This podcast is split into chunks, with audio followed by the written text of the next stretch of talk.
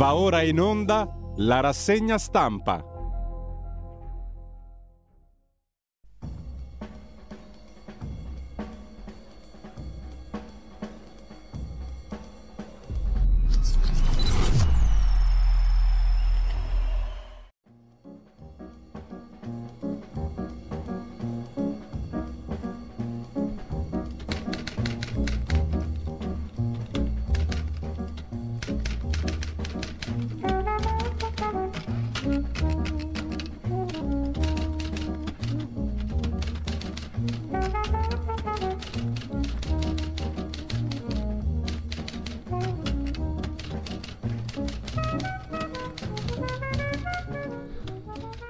Cordiale buongiorno a tutte le ascoltatrici e a tutti gli ascoltatori da Giulio Cainarca. Ben trovati all'appuntamento con la rassegna stampa. Sono le 7.31 e mercoledì 2 novembre si commemorano tutti i defunti oggi, come da antichissima, immemorabile tradizione, e intanto però guardiamo anche al presente, come è doveroso fare durante la rassegna stampa. Facciamo la corte e partiamo da radiolibertà.net con tutto ciò che ne consegue. Cosa significa? Si scopre tutto sul sito radiolibertà.net. C'è una parolina magica lì in cima al menu, sostienici, che va percorsa pure quella.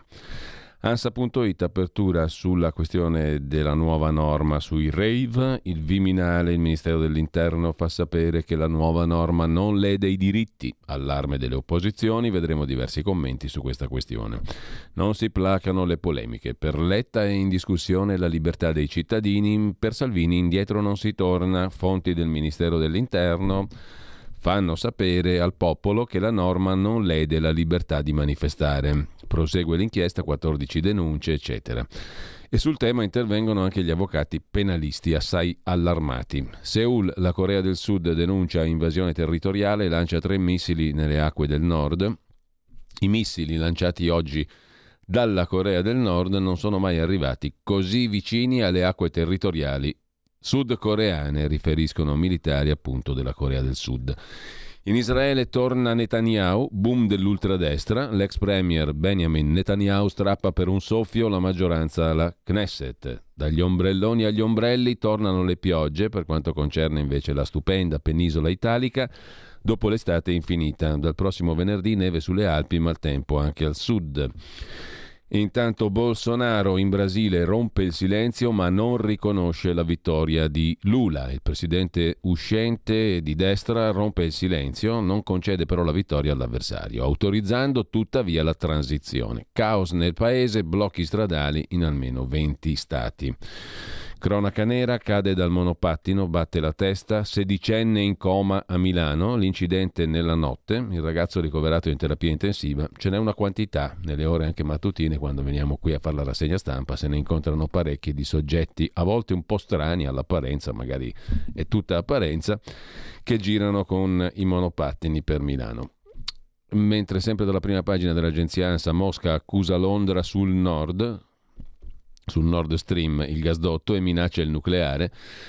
Nel frattempo Medvedev alza ancora i toni. Per il Cremlino il Regno Unito ha diretto e coordinato il sabotaggio al gasdotto Nord Stream. Non escludo che mm, l'Italia, ha detto intanto Razov, l'ambasciatore russo in Italia, non escludo che l'Italia abbia mandato in Ucraina uomini oltre alle armi, dopodiché ha smentito armi, parlavo di armi e non di uomini. Ancora in primo piano sull'agenzia ANSA di stamani, travolta e uccisa da un 23enne, ubriaco e drogato. La vittima aveva 22 anni, camminava di notte dopo un litigio con il fidanzato, una morte che richiama la tragica fine di altri due ragazzi investiti di recente, scrive l'agenzia ANSE, poi si è votato anche in Danimarca, nessuna coalizione avrebbe la maggioranza, stando agli exit poll, scrive l'ANSA stamani, si rafforza l'ipotesi di un governo centrista, supportato magari dalla destra. No dei giudici negli Stati Uniti alla consegna della dichiarazione del fisco, l'agenzia fiscale americana non potrà inviare i documenti a una commissione della Camera sul caso Trump, mm, la Corte Suprema degli Stati Uniti ha bloccato le consegne da parte dell'agenzia fiscale delle dichiarazioni di Donald Trump dei redditi a una commissione della Camera. Vittoria per l'ex presidente degli Stati Uniti, scrive l'agenzia ANSA in primo piano, e poi Giorgia Meloni che parla come al solito per il solito libro, non come al solito lei, il solito libro di Bruno Vespa per Natale, giù di lì, ma il Natale di Bruno Vespa comincia il primo di novembre. Ad ogni modo, mai temuto di non riuscire a formare un governo, con Salvini un nuovo rapporto, poi vedremo cosa dice Giorgia Meloni al presidente della terza Camera del Parlamento italiano. La proroga dei navigator, il Ministero del Lavoro dice no, il nodo sul tavolo del governo, in 1500 navigatori attendono una soluzione, i navigator del reddito di cittadinanza. L'Iran minaccia l'Arabia Saudita e gli Stati Uniti in stato d'allerta, un'altra fonte di tensione sulla scena internazionale. Lo ha rivelato il Wall Street Journal, l'attacco iraniano contro l'Arabia Saudita, eh, sarebbe un, una bella bombetta, sarebbe imminente per distogliere l'attenzione dalle proteste interne che stanno scuotendo il regime iraniano. Gli americani sarebbero pronti a reagire contro l'Iran mentre il vice ministro alle infrastrutture di Fratelli d'Italia, Galeazzo Bignami, è stato fotografato tantissimi anni fa, la foto è stata ributtata in circolo adesso con una bella divisa da nazista, tipo il figlio di Diana e Carlo in Inghilterra. Vestito da nazista all'addio al celibato, la replica di Bignami è una assurdo riproporre questa vecchissima foto del 2005-2006, ma aveva già 30 anni, quindi aveva piena capacità di intendere e di volere, dicono molti. Comunque ferma condanna del totalitarismo esprime. Il Bignami medesimo. Sei poco disabile, fai la fila, un influencer attacca Gardaland. Nina Rima, chi è? Boh, afferma che le hanno negato la possibilità di ottenere il cosiddetto saltafila. La direzione del parco giochi replica ha avuto il pass prioritario insieme a tutto il suo gruppo. Un influencer che non conosco, francamente, le hanno negato la possibilità di ottenere il saltafila perché non abbastanza disabile. Questa è la denunzia da, fatta da ella medesima. Si va verso un più 5% del gas ad ottobre, un modesto incremento, insomma, anziché il più 70% previsto e lo prevede il presidente di Nomisma Energia Tabarelli. Grazie all'aggiornamento tariffario mensile invece che trimestrale è stato evitato un, un orrendo più 200% a settembre. Confcommercio denunzia paghiamo la luce più 70% rispetto alla Francia, così l'agenzia ANSA in primo piano. Primo piano del Corriere della Sera dedicato al virgolettato, un'intervista che poi vedremo meglio al ministro dell'Interno, l'altro Matteo Piantedosi. Fermeremo solo i rave, nessuna estensione della norma contro la quale protesta il segretario del PD Enrico Letta, norma contro la tutela contro la libertà di riunirsi. Chiedo scusa, norma contro la libertà di riunirsi, dice Enrico Letta.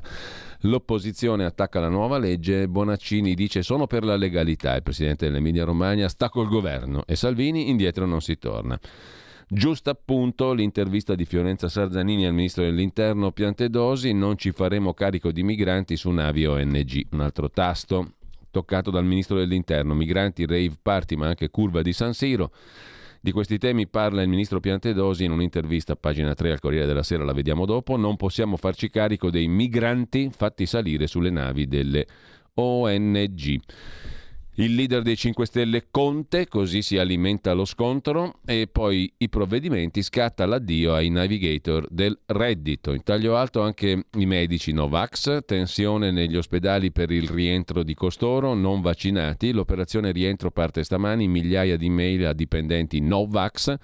Il decreto del Consiglio dei Ministri permette ai sanitari non vaccinati di tornare in servizio. Polemiche. Molti presidenti di regione sono contrari. Sale la tensione dentro gli ospedali che devono accogliere i no-vax. Le situazioni dei reintegrati saranno valutate caso per caso, dicono i sindacati, dubbi dagli specialisti. L'immunologo Bassetti propone seguano corsi di virologia. L'altro professore Pregliasco aggiunge è una misura slogan.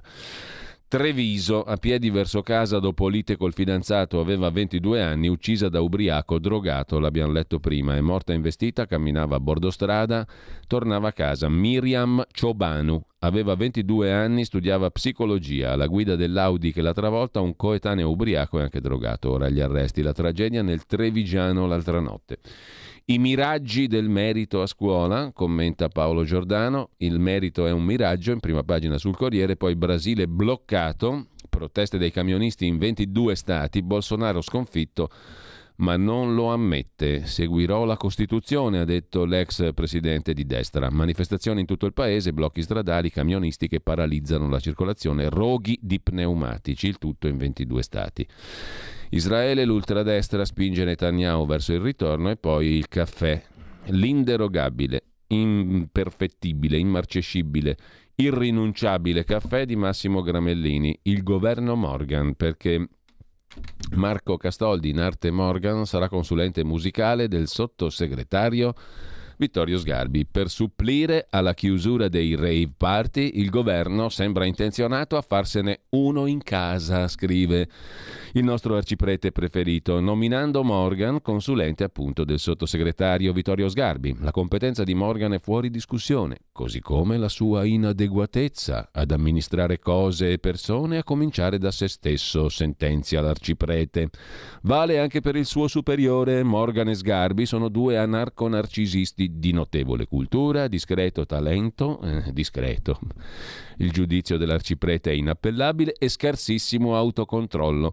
Questo me li rende istintivamente simpatici, ma è il genere di simpatia che nutro per i cani possenti e irritabili, i cani, quando li vedo passeggiare al guinzaglio e a distanza di sicurezza.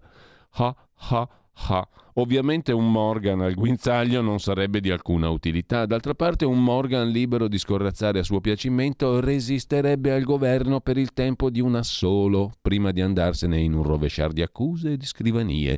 Sentenzia l'arciprete che è anche, che è anche un indovino, eh? lui vede il futuro. E allora che fare? Pur riconoscendo che a destra hanno ancora il coraggio di pescare tra gli irregolari e la sinistra ha perso il tempo da tempo il gusto di farlo, infatti l'album della classe dirigente di sinistra è una sfilza di figurine conformiste. Non serve essere profeti per immaginare che l'esperimento avrà vita breve. Morgan ad aiutare Sgarbi al Ministero della Cultura. Il potere ha regole immutabili, conclude l'arciprete Gramellini, e la disciplina è una di queste, ma soprattutto è terribilmente noioso. Un susseguirsi di abitudini burocratiche compromessi pratici che non può convivere con la fantasia. Alla seconda riunione ministeriale Morgan scapperebbe perfino con bugo. Viene da ridere proprio a crepapelle leggendo il caffè dell'arciprete che congediamo, e lo pagano anche, eh, che congediamo così come pagano anche il disegnatore da una vita. Primi atti del governo, eh, Giannelli con la sua augusta età, venerabilissimo, è più che ottantenne, per carità, tutto bene, però insomma lo pagano per vignette di questo tipo. Oggi c'è Giorgia Meloni, mh, mm, c'è una, una, una voce che arriva da fuori campo, no Vox. Primi atti del governo, due punti, riabilitazioni. Questo è il titolo della vignetta di oggi. che risate grasse. Tra Gramellini e i Giannelli, il Corriere della Sera è una, una, roba da divertirsi a morte in prima pagina. A morte forse non è proprio la parola, l'espressione giusta, però insomma, sì, anche sì. Comunque lasciamo il Corriere della Sera, andiamo a vedere Avvenire il quotidiano cattolico, anzi di ispirazione cattolica, occupazioni e Covid, un segnale che già divide. Insomma, um, i primi passi del governo di destra sono già fonte di contestazioni. Pubblicato il decreto sulla stretta anti-rave, divampano le polemiche. Le opposizioni parlano di stato di polizia. Bei tempi quando Prodi faceva affondare le navi cariche di albanesi, tutt'altra musica, e ne chiedono il ritiro. Il Viminale dice nessun pericolo, Salvini alza un muro, indietro non si torna, anche le misure Covid sollevano proteste, soprattutto tra medici e operatori sanitari che temono per la salute dei malati. La Premier domani a Bruxelles, priorità PNRR, bollette migranti. Insomma, ci fanno parlare di occupazione e Covid, occupazioni, no occupazione. Magari parlassimo di occupazione, cioè di lavoro e di salari. No, parliamo di occupazioni, di rave, di medici Novax, che così litighiamo tutti e non combiniamo un cacchio e pensiamo ad altro. Ottimo e abbondante, come sempre, il menù di chi governa. Urso, la mia priorità è tagliare il cuneo fiscale, dice il titolare del Ministero delle Imprese e del MADE in Italy.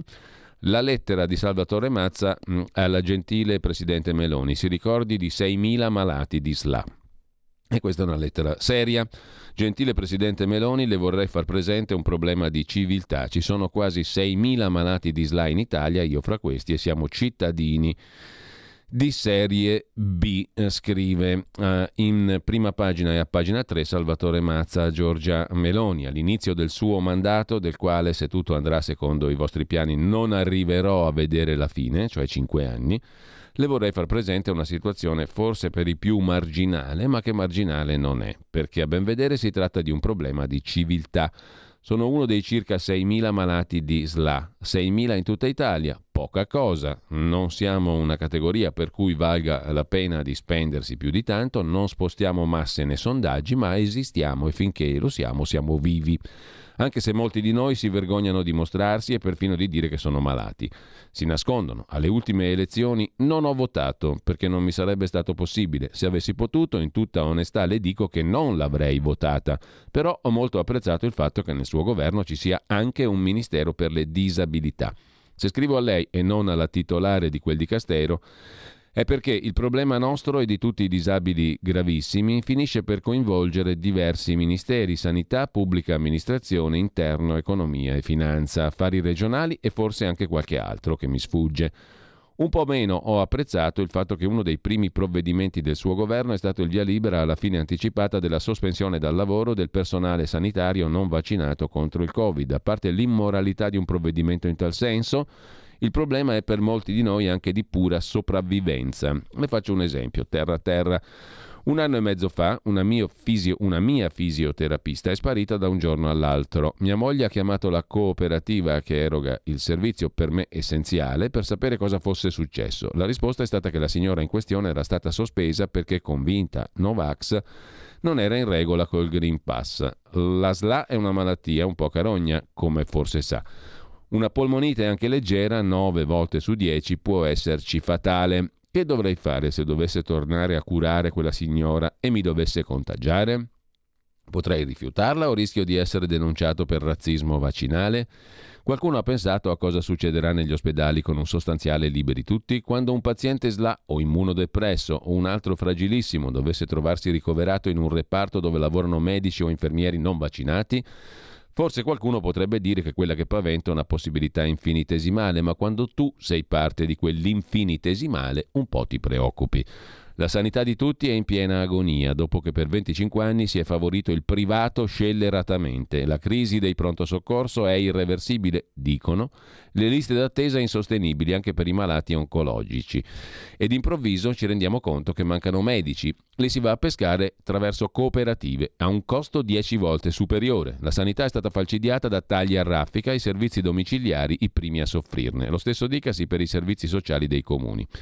E le faccio, scrive ancora Salvatore Mazza su Avvenire, un altro esempio terra a terra rivolto a Giorgia Meloni. Se io dovessi finire in una struttura costerei alla comunità da 20 a 40 mila euro al mese. Invece sto a casa, ho un'incompleta assistenza domiciliare, nonostante il fatto che nelle condizioni in cui sono, immobilizzato a letto, respiro da un tubo e da un altro tubo mangio, Devo essere accudito giorno e notte, festivi inclusi, e a quasi tutto deve pensare mia moglie, alla quale peraltro è stato tagliato l'assegno di caregiver, passato da ben 700 euro al mese a 600, nonostante il fatto che quando non deve starmi appresso, sta al telefono a litigare con la burocrazia, che tutto fa tranne che renderci la vita serena.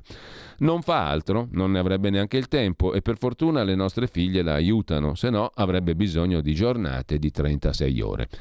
In questo disastro, scrive ancora Salvatore Mazza su Avvenire a Giorgia Meloni, devo anche dirmi abbastanza fortunato perché nel Lazio dove vivo ci sono anche servizi migliori, in altre regioni sono peggiori o molto peggiori o praticamente inesistenti. Ci sono cittadini di serie A, B, C, D, anche E. Il divario tra le regioni è abissale, differenze mostruose anche dentro le stesse regioni. Come vede, conclude Salvatore Mazza, malato di SLA, Gentile Presidente Meloni, non faccio differenze tra i governi. È una colpa collettiva, ma il totale fallimento della regionalizzazione è sotto gli occhi di tutti. Durante la campagna elettorale ne ho sentite di tutti i colori, anche e soprattutto da parte della compagine che la sostiene. Flat tax, scostamenti di bilancio, guerra alle ONG, riarmo, invio di armi, blocchi navali, tutte cose che per realizzarle sarebbe necessario sovvertire la Costituzione, come sa meglio di me. Alle elementari si studiava troppi anni fa educazione civica. Ho imparato che il forte deve proteggere il debole. Lei mi proteggerà?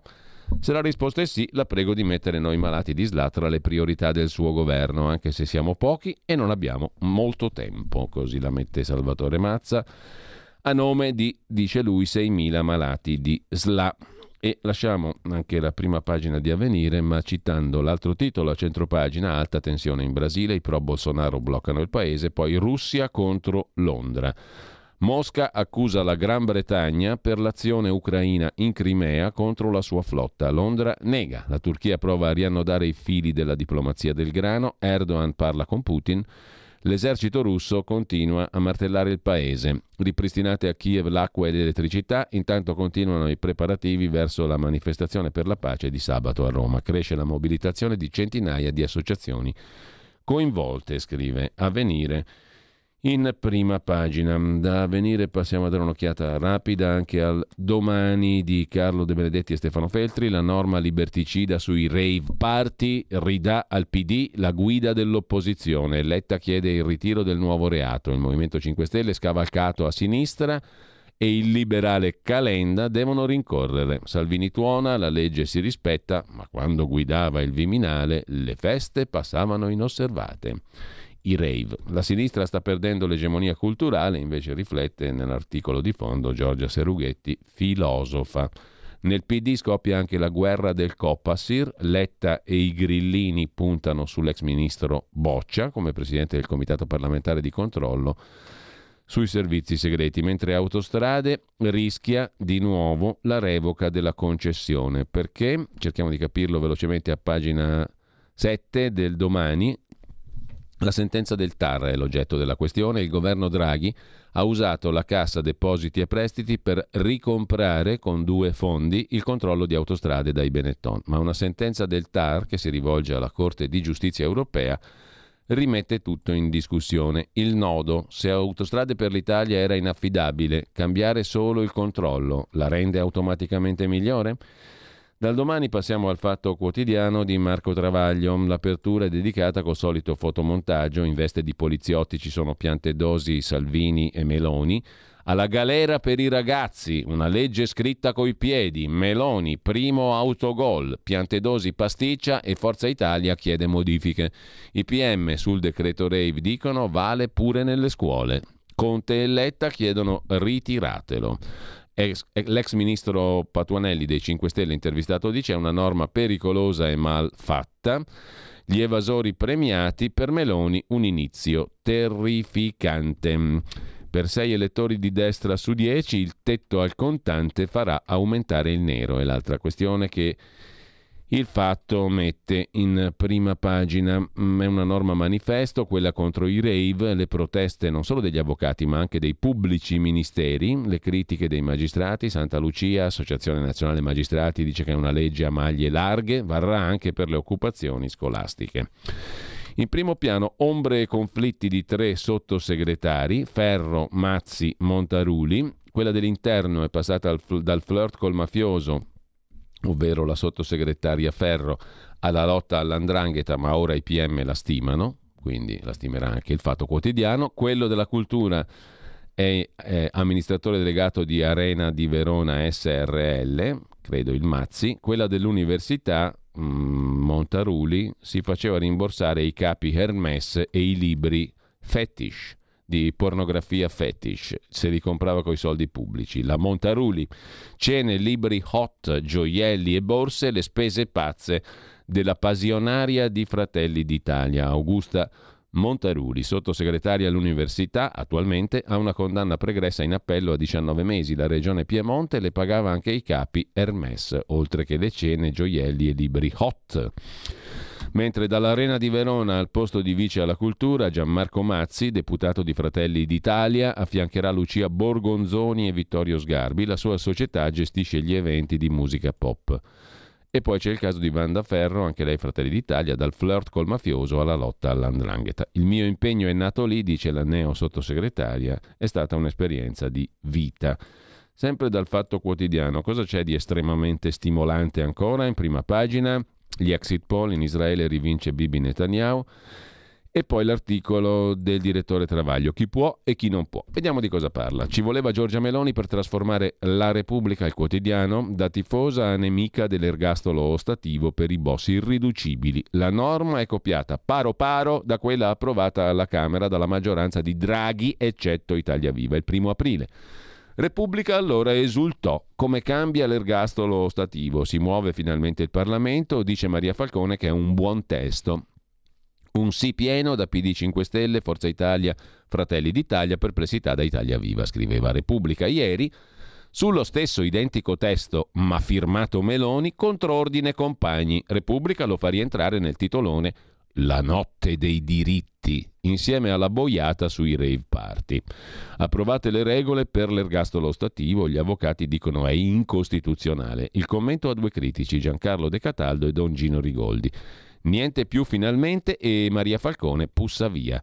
È il replay della legge blocca prescrizione. Repubblica l'aveva invocata per vent'anni contro Berlusconi, ma appena ci pensarono i 5 Stelle con la legge Bonafede, Stefano Cappellini di Repubblica li attaccò con le stesse parole di Berlusconi, giustizialisti, manettari, violatori dei diritti degli imputati.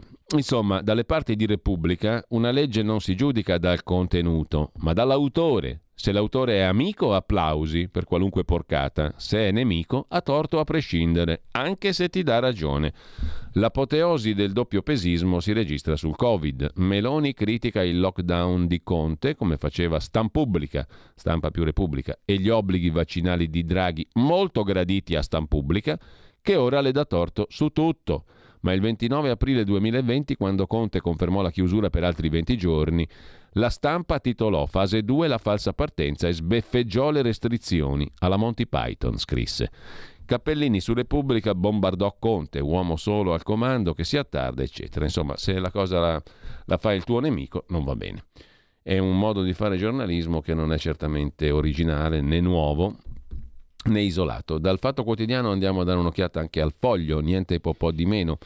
L'unica rassegna stampa in Europa che cita il foglio, questa qui. Giuliano Ferrara in prima pagina, anziché manifestazioni di infame pacifismo, organizzate un rave party all'ambasciata iraniana contro le sue immorali torture. Scrive il vecchio direttore. L'attuale direttore Cerasa si occupa del come trollare la sinistra. L'agenda segreta della destra spiegata a una opposizione che non la capisce. Per fortuna che c'è il Cerasa che spiega tutto. Agitare bandierine identitarie dai rave al merito che scatenano reazioni ideologiche. Così non si discute dei temi veri. Non ce lo dicono, non ce lo vogliono dire, non ce lo vogliono far parlare.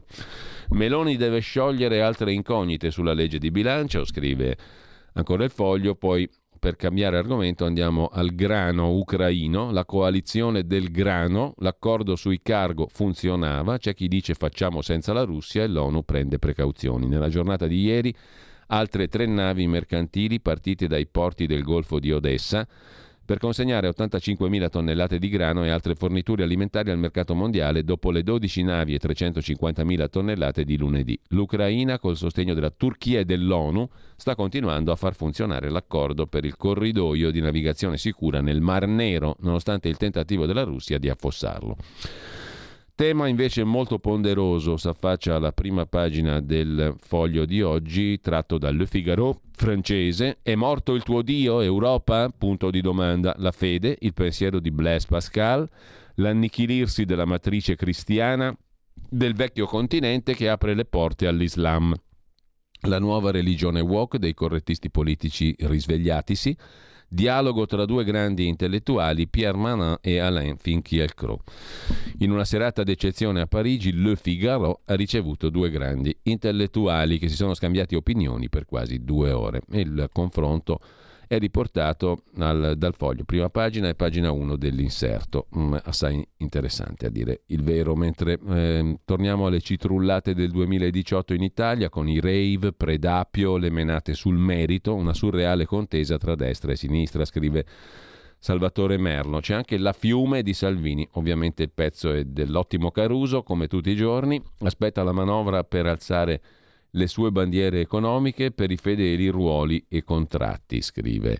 In prima pagina il foglio, a pagina 1 dell'inserto, poi c'è il prosieguo del pezzo. firmato come sempre impareggiabilmente da Carmelo Caruso sulla Lega e su Salvini, mentre sempre dalla prima pagina del foglio cosa c'è ancora di interessante? Meloni e i falchi, Germania e Paesi Bassi che frenano sulla riforma del patto di stabilità. Il foglio lo lasciamo per andare al giornale di Augusto Minzolini Zitta zitta l'Europa ci rimolla i migranti, uno schiaffo in arrivo dall'Europa, la bozza allo studio parla di ricollocamenti solo volontari e fino a 10.000 soggetti. Nel 2022 in Italia ne sono arrivati 85.000, scrive. Fausto Biloslavo, l'Unione Europea sta discutendo una proposta per il ricollocamento volontario tra i paesi di un minimo di 5 o 10.000 migranti all'anno, una beffa per l'Italia da dove da inizio anno sono sbarcate 85.000 persone. Poi la beffa sulle bollette elettriche, in Francia sono meno care del 70%, l'abbiamo scoperto adesso, pensa un po', stando ai calcoli della Confcommercio e di Nomisma, la bolletta elettrica delle imprese in Italia è superiore mediamente del 27% a quelle spagnole, addirittura di quasi il 70% rispetto alle francesi. Salvini annuncia venerdì Consiglio dei Ministri sui rincari e poi la foto straziante in prima pagina sul giornale di scarpe, centinaia di scarpe abbandonate, le vite distrutte dei ragazzi di Seoul, la strage di Halloween in Corea del Sud a Seoul, le scarpe dei ragazzi morti nella calca, fotografate in prima pagina sul giornale fotografate e messe in prima pagina. Da Bolsonaro via libera a Lula e in Israele ritorna Netanyahu. Ce l'ha fatta Netanyahu, esce dalle elezioni israeliane con una pur risicata maggioranza. Intanto la Russia accusa la Gran Bretagna per il gasdotto Nord Stream e altro e Medvedev torna a evocare l'atomica. pagina 13 sul giornale, a pagina 1 se ne occupa Gian Michele Sin autore del pezzo principale, ruolo su gas e Crimea, Mosca accusa Londra e Medvedev cita l'atomica. Un report dell'intelligence russa punta il dito sugli inglesi per le manomissioni e gli attentati al gasdotto Nord Stream e per l'attacco alla Crimea a Sebastopoli. Così Michele Sin sintetizza la replica inglese, menzogne, dice la Gran Bretagna, per distrarre l'attenzione dai flop sul campo di battaglia. Kiev denuncia altri 200 droni dall'Iran e anche missili, in chiave pro-russa naturalmente. Prima pagina sul giornale, anche il PD sulle barricate in difesa dei rave, ritirate le norme, chiede il Partito Democratico. E, e lasciamo con questo la prima pagina del giornale per andare a vedere il giorno Nazione Resto del Carlino, il quotidiano nazionale, due temi come tutti i giorni, la cassaforte italiana del gas e il reportage sul maxi centro di stoccaggio alle porte di Lodi. Il prezzo del gas aumenta meno del previsto, per Nomisma Energia le bollette saliranno del 5 e non del 70% previsto un mese fa ma vola l'elettricità più cara che nel resto d'Europa. L'Italia può contare però su una cassaforte sottoterra, un viaggio nel maxi centro di stoccaggio del gas alle porte di Lodi. Aiuteremo il paese a superare l'inverno, scrive il quotidiano nazionale che a pagina 4 e 5 con Piero Facchin si reca a Cornegliano Laudense in quel di Lodi nel deposito di gas, i custodi del metano. Aiuteremo l'Italia a superare l'inverno, così dal maxi centro di stoccaggio alle porte di Lodi. Le, stiv- le scorte scusa, stivate in un giacimento esaurito, ora tornato in attività. Con questo lasciamo la prima pagina anche del quotidiano nazionale. Andiamo a vedere l'apertura del mattino di Napoli, anzi l'apertura, la prima pagina del mattino di Napoli, Covid, l'affondo di De Luca è il titolo principale, il governatore della Campania attacca il governo sul reintegro dei sanitari Novax, una scelta irresponsabile. Il Ministero studia un piano per i mesi invernali, isolamento di tre giorni soltanto per i positivi, scrive il quotidiano napoletano che in evidenza in prima pagina mette anche la notizia o presunta tale del fatto che la stretta sui rave con le nuove disposizioni penali emanate dal governo contro i rave party potrà essere estesa anche alle scuole, pene applicabili alle occupazioni in caso si spacci. Tu occupi la scuola e fumi? Possa applicare il nuovo reato. Rave, party e affini, le pene applicabili anche in tema di affini alle occupazioni a scuola se c'è spaccio di droga. Per come è scritto il testo del decreto il rischio c'è. Intanto a Napoli si discute su una stretta alla Movida perché a Napoli si canta e si balla. Il problema è come quello dei rave party deve essere disciplinato, è necessario un focus con i primi cittadini delle città metropolitane, dice l'assessore alla sicurezza De Jesu, che però spiega il by night non va represso, ma è necessario tutelare anche le esigenze dei richiedenti. Non possiamo sacrificare la tradizionale joie de vivre, la gioia di vivere napoletana. Il mattino lo lasciamo, andiamo a vedere il messaggero di Roma, il gemello caltagironiano, sui rave stretta anche per le scuole, è il titolo principale. Dopodiché subito 5 miliardi per le bollette per aiutare famiglie e imprese, poi con la legge di bilancio interventi strutturali, cioè disaccoppiamento tra prezzo del gas e quello dell'elettricità prodotta con altre fonti e venerdì il via alla nota di aggiornamento al documento di economia e finanza, il NADEF la NADEF e allo sblocco delle risorse da usare per la crisi energetica. Nel frattempamente il governo è pronto a riformare l'ISEE, assegno unico allargato a più famiglie, riformare il meccanismo di calcolo dell'indicatore della situazione economica equivalente, l'ISEE, che serve per accedere alle prestazioni sociali non poche, riformare dunque il modo in cui si calcola l'ISEE come? Ridimensionando il peso della casa e irrobustendo l'assegno unico per i figli a carico. Governo pronto a cambiare e a raccogliere uno dei dossier aperti durante la scorsa legislatura. L'operazione alla quale pensa il nuovo governo è un innalzamento degli importi attraverso una modifica dei requisiti di accesso a questo beneficio. Sempre dalla prima pagina del Tempo di Roma, Amatrice, 5 anni a chi gestì i lavori dell'hotel crollato, terremoto del 2016. Cinque anni e sei mesi a chi gestì i lavori dell'Hotel Roma, crollato. Condanna in primo grado per l'unico imputato ancora in vita, l'84enne ingegnere Ottaviano Boni. Nella notte del terremoto 24 agosto del 16, la struttura ricettiva collassò causando la morte di sette persone. I familiari dicono non è una soddisfazione, mentre i VIP sono in rivolta su Twitter perché Elon Musk gli chiede di pagare 8 dollari al mese per avere la spunta blu sul profilo Twitter. Sui social monta la protesta.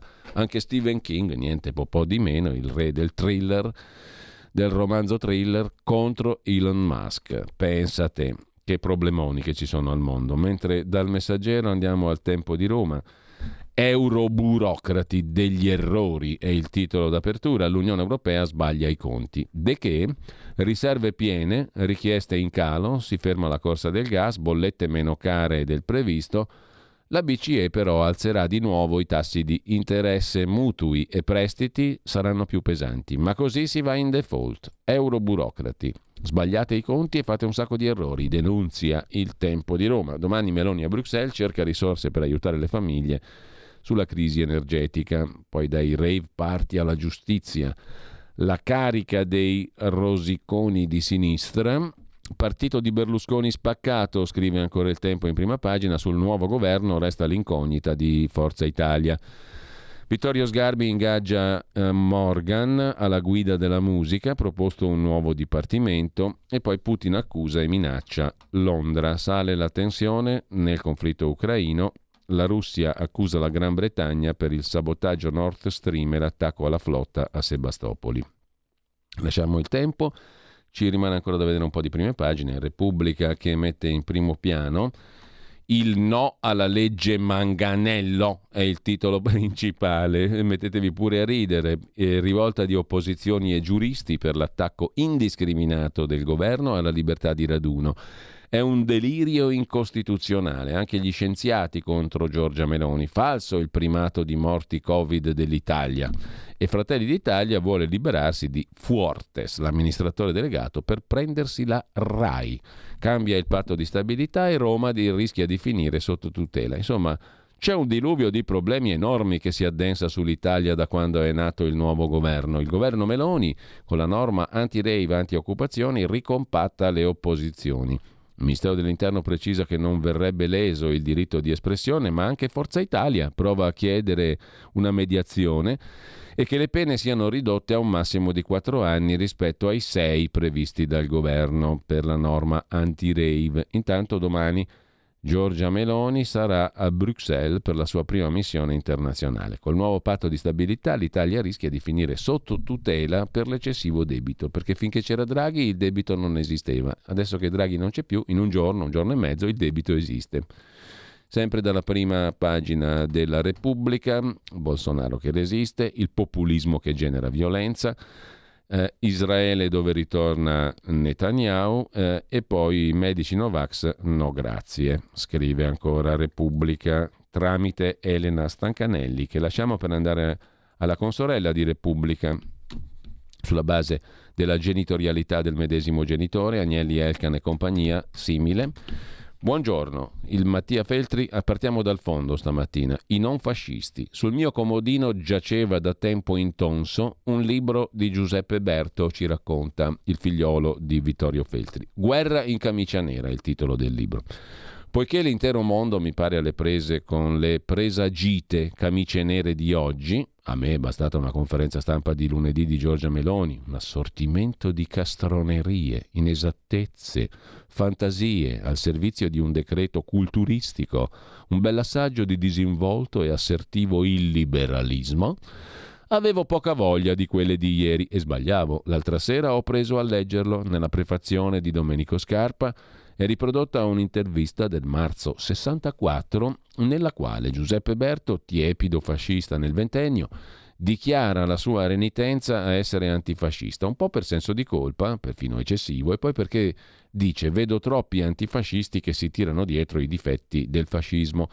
Il mio impegno, dice, è sempre stato di non essere fascista, di essere anzi non fascista, cosa che ritengo assai più difficile e completa che non essere antifascista.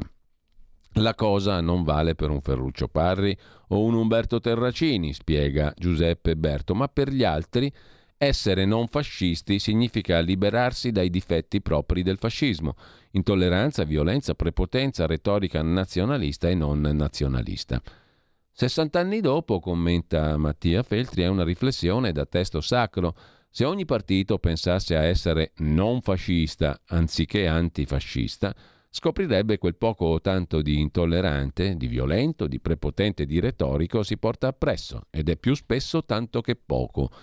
Essere antifascisti in fondo è condannare il fascismo degli altri per assegnarsi un'autoassoluzione. Essere non fascisti è condannare il fascismo in noi e provare a liberarsene. Ben detto, ottimamente anche lui, e andate in pace, da un arciprete all'altro. In prima pagina Repub- sul Corriere della Sera l'arciprete principale, però insomma la tendenza ad arcipreteggiare è abbastanza diffusa e poi ti fa sentire anche migliore una volta che tu hai arcipreteggiato come si deve, inappuntabilmente e ineccepibilmente. In prima pagina ancora sulla stampa che c'è l'apertura, un rave, una legge liberticida alle opposizioni che insorgono, poi quella cazzatella dell'atomica che ogni tanto magari si rischia che possa essere impiegata, sì, ma se buttiamo un'atomica sul Donbass magari, Mosca alza il tiro, Putin minaccia Londra. Si parla di guerra così, no? tra una fesseria e l'altra, tra un Morgan, uno Sgarbi e una influencer, bah, buttiamola anche il tema della guerra, tanto non è fatta da uomini in carne e ossa, è una roba astratta così, un giochino. C'è chi, te- chi, perde il tempo in un modo, chi perde il tempo in un altro. C'è chi fa la guerra, chi spara, chi uccide un'altra persona, chi gli arriva una bomba in testa. Tutto fa parte del, del grandissimo videogame nel quale siamo immersi. No? Quindi tutto, tutto più o meno uguale. Insomma, adesso non stiamo lì a guardare. Uno fa la guerra, quell'altro segue l'influencer. C'è Elon Musk, c'è la polemica del giorno, il decreto rave, come è brutto il fascismo e via dicendo. Facciamo un bel mix e andiamo tutti a casa contenti e felici. Lasciamo con ciò la prima pagina della stampa, andiamo a vedere anche la verità di Maurizio Belpietro. Titolo d'apertura ci vogliono sempre ostaggi del Covid, della Covid mi permetterei di dire, ma comunque gli sciamani della puntura, questa è bella, gli sciamani della puntura non si rassegnano, scrive Da par suo il direttore della verità. Le evidenze scientifiche non contano più, malgrado i medici che non si sono vaccinati possano contagiarsi e contagiare come chi lo ha fatto, il vaccino, pretendono di escluderli dai reparti. Ci vogliono sempre ostaggi della Covid. La motivazione è moralistica. Pagano il rifiuto a piegarsi agli autonominati custodi dell'ortodossia anche se gli unici a rimetterci sono stati loro e nel resto del mondo nessuno pratica queste persecuzioni, perché chiamiamole per quel che sono. Persecuzioni, scrive il direttore Belpietro. Di rafforzo il pezzo di Daniele Capezzone sulla minaccia ai medici, persecuzioni appunto in corsia. Per coloro che hanno rifiutato le iniezioni, il reintegro sarà una trincea dal Gimbe al governatore De Luca fioccano gli appelli a demansionare i medici Novax e affini. Il sindacato Anau dice stiano fuori dai reparti a rischio e la sinistra insiste siano diffusi i nomi dei renitenti. Come reagirebbero i progressisti, scrive Capezzone, se a un camice bianco venisse imposto di rivelare se è gay? E un fumatore è per forza un cattivo pneumologo? Però insomma adesso va bene tutto, però il gay non è che contagia eh, una persona non gay e viceversa, mentre uno che magari, boh insomma è troppo difficile, troppo complesso. Meglio andare a fare un giro dalle parti degli influencer su TikTok, TikTok Tac. La razio scientifica della puntura coatta è del tutto crollata, scrive Capezzone. Eppure si vorrebbe discriminare chi ha le stesse chance di contagiare dei colleghi inoculati. Insomma, se è pur vero che chi è vaccinato contagia, eh, come, come, non si sa se come o più o meno di chi non è vaccinato, perché lì è tutto da definire, però insomma il paragone tra il gay e il vaccinato a me pare un po' troppo. Comunque, punti di vista. Pagina 2, l'angheria di Stato durava da 19 mesi, ora i sanitari avranno la tredicesima. E poi l'intervista a Maria Teresa Turrini Costretta a tagliare le spese, però l'ordine pretendeva la quota. Speranza non mi ha nemmeno spedita in Ucraina, turni già decisi, rientrerò soltanto a dicembre. Rimasta sospesa dal 10 settembre del 21 per la SL Toscana e il suo ordine professionale dei medici, la dottoressa Maria Teresa Turrini di Montevarchi Arezzo avrebbe dovuto patire la fame o finire sotto i ponti sol perché non si era vaccinata contro il Covid. Pagina 2 la storia raccontata dalla verità. Prima pagina ancora, Francesco Borgonovo sulla fotografia di Enrico Letta, le uniche libertà che difende Letta sono quelle di sballati al rave e studenti violenti alla sapienza, pezzo di Alessandro Rico sulla mania del controllo, la setta chiede per i colleghi e lettera scarlatta e rieducazione. Di cosa diavolo si tratta? Lo scopriamo a pagina 7. La setta è quella pandemica, naturalmente. La setta di quelli che vedono la Covid e il SARS-CoV-2 spuntare ovunque. Vuole rieducare i reprobi la setta pandemica, medici, giornalisti, politici affezionati al regime sanitario a testa bassa contro i dottori reintegrati. Vuoi vedere che è l'argomento del giorno della verità questo qui? Ci sono 802 articoli in prima pagina su questo argomento che per carità è interessante, però insomma al mondo c'è anche altro. A centropagina la Meloni a Bruxelles a caccia di nuovi fondi. La Meloni, naturalmente. Articolo determinativo.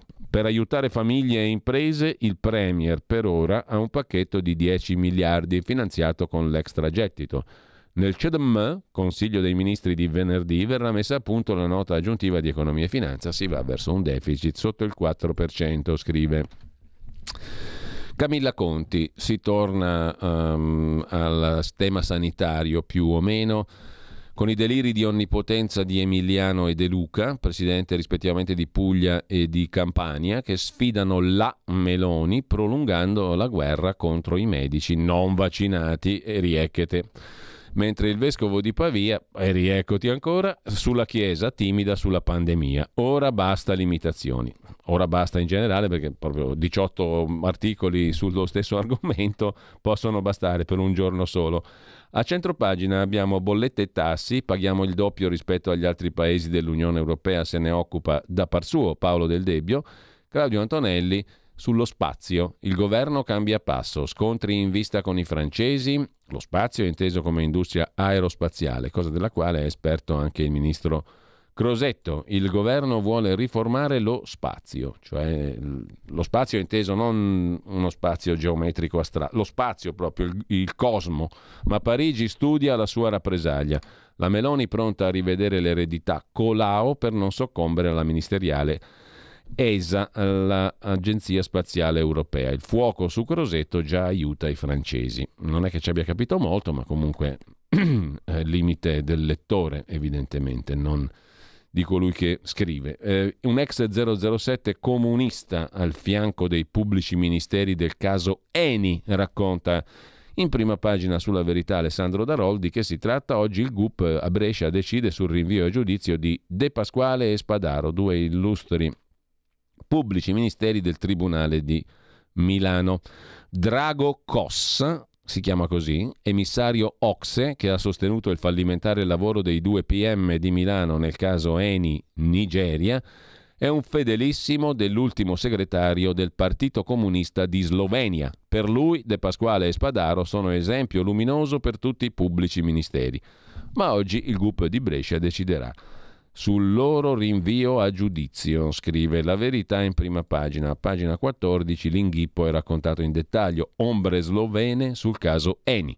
Uno 007 comunista attacca i magistrati che hanno assolto, incurante, mm, i magistrati dell'assoluzione, incurante del processo flop sulla vicenda nigeriana OPL 245 la corruzione in Nigeria dell'ENI, eccetera, mm, emissario Ocse ha definito De Pasquale Spadaro esempi luminosi per altri pubblici ministeri, ma oggi il GUP deciderà sul loro rinvio a giudizio. Insomma, è un comunista quello che loda i procuratori a Milano. Infine c'è Orietta Berti, che l'ha già raccontata, però la riracconta anche alla verità quando Tinto Brass voleva farle fare un film, mm, non come protagonista erotica naturalmente. O comunque l'Orietta che non ti aspetti, le mie ricette afrodisiache il film mancato con Tinto Brass. Detto ciò andiamo a vedere anche il libero di Alessandro Sallusti, sono le ore 8 e 21, il tempo infame vola eh, inarrestabilmente, Libero apre la sua prima pagina con la sinistra. Allo sballo, il diritto di rave rivolta contro la legge che vieta i raduni abusivi a base di droghe. Per Dem e 5 Stelle colpirà i cortei politici, perché nei cortei politici si fuma, ci si buca, si sniffa, si fa di tutto. L'opposizione riparte dalle balle. Il PD al governo tollerava i ritrovi a Predappio e ora strilla. Ma perché non li avete proibiti quando governavate voi, compagni?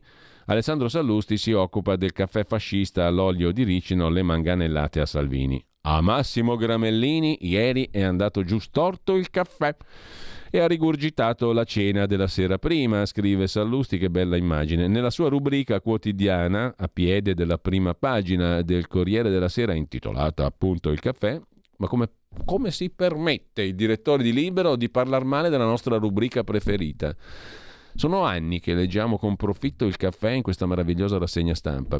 Comunque, nella sua rubrica Il caffè, il giornalista principe del politicamente corretto, invece della penna, ha usato il martello e ha pestato come un fabbro Matteo Salvini. 20 righe di veleno ben lontane dall'abituale ironia e leggerezza usate per pungere a destra soprattutto e a manca raramente. Libero Gramellini di pensare ciò che crede, libero il Corriere di pubblicare, ma siccome anche noi siamo liberi, diciamo e scriviamo che quelle poche righe sono quanto di più fascista sia stato pubblicato di recente. Roba da picchiatori fascisti, scrive Libero. Allora, un attimo solo, eh perché ieri non l'abbiamo fatta la rassegna stampa, però andiamo a vederci subito, no? lo rileggiamo, ce lo siamo persi il caffè, porca miseria, non c'è il caffè? Adesso lo recuperiamo in prima pagina, le prime pagine di ieri.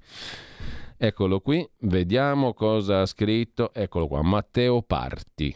Eh sì, andava citato il caffè di ieri. C'è un rave, scriveva ieri il nostro arciprete preferito, che rimane preferito anche se critica il Matteo 1, eh, non eh, l'altro Matteo, quello originale.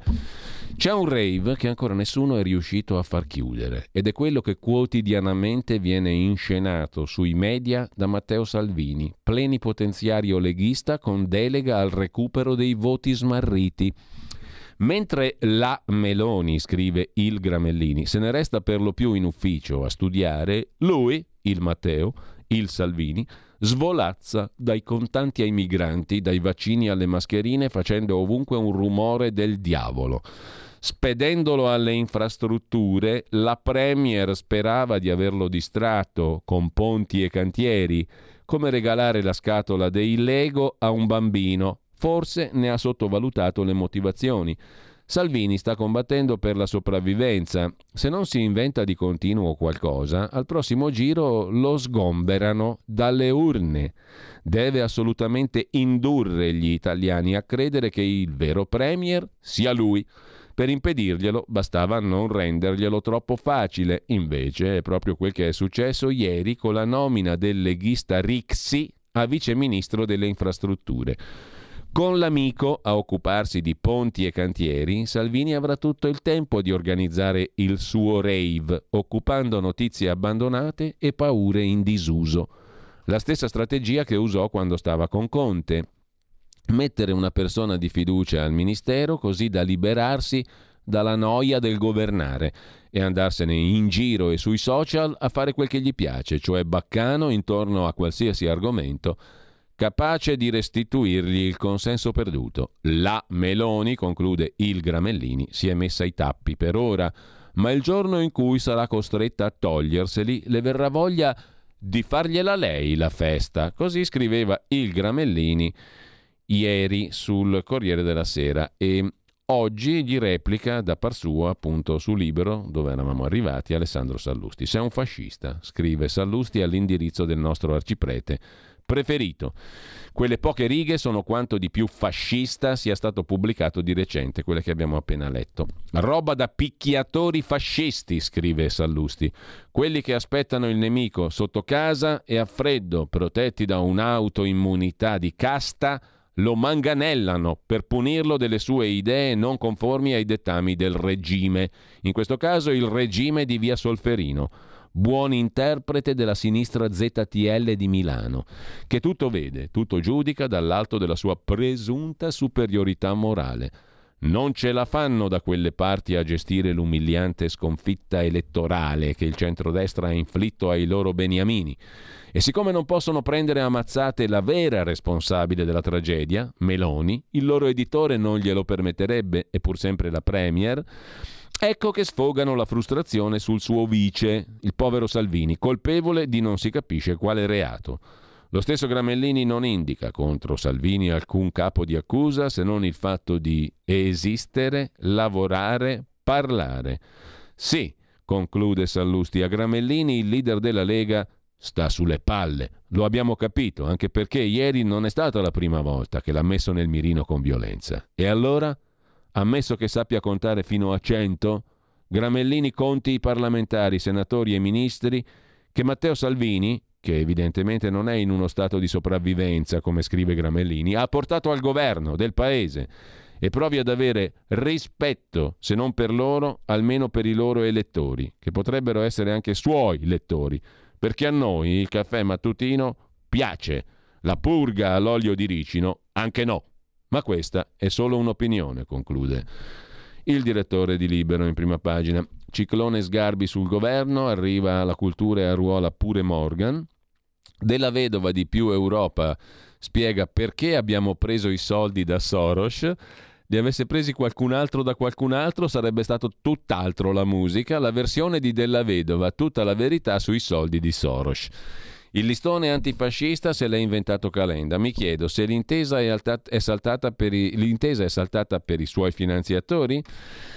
La versione di Della Vedova sulla questione dei soldi di Soros, deluso da Carlo Calenda che ha spifferato a Bruno Vespa una notizia. Finanziamenti dati da George Soros a più Europa prima che assieme ad Emma Bonino li rendessero pubblici scrive Fausto Cariotti sul libro, orgoglioso di quella donazione da un milione e mezzo di euro ricevuta dal finanziere ungherese. Soros, uno che certamente non ha niente da chiedere in cambio, afferma Benedetto della Vedova, segretario di Più Europa. La versione di della Vedova è diversa da quella di Calenda. Di vero ci sono i soldi, ma non la contropartita politica, cioè Soros ci ha supportato a gratis sostanzialmente, senza chiedere niente in cambio. Eh, così i soldi dati da Soros a Emma Bonino sono stati senza contropartite, puliti, gratis et amore dei, mentre sempre dalla prima pagina di Libero, delirio ecologista, ora combattono anche le ambulanze, Vittorio Feltri analizza il caso in Germania, il caso in Francia il giudice ordina distruggete le statue dei santi, se ne occupa Renato Farina, mentre c'è anche la rivolta delle ginnaste, ci torturano per farci vincere. Brutta roba la ginnastica artistica e mm, a livelli agonistici. Scrive libero in prima pagina. Stai ascoltando Radio Libertà. La tua voce libera, senza filtri né censura. La tua radio.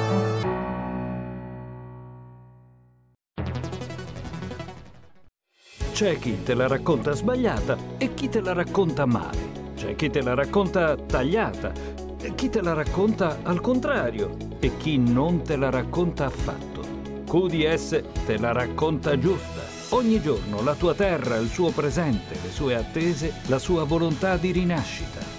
Leggi, abbonati, scegli il quotidiano di Sicilia. L'informazione giusta per crescere insieme.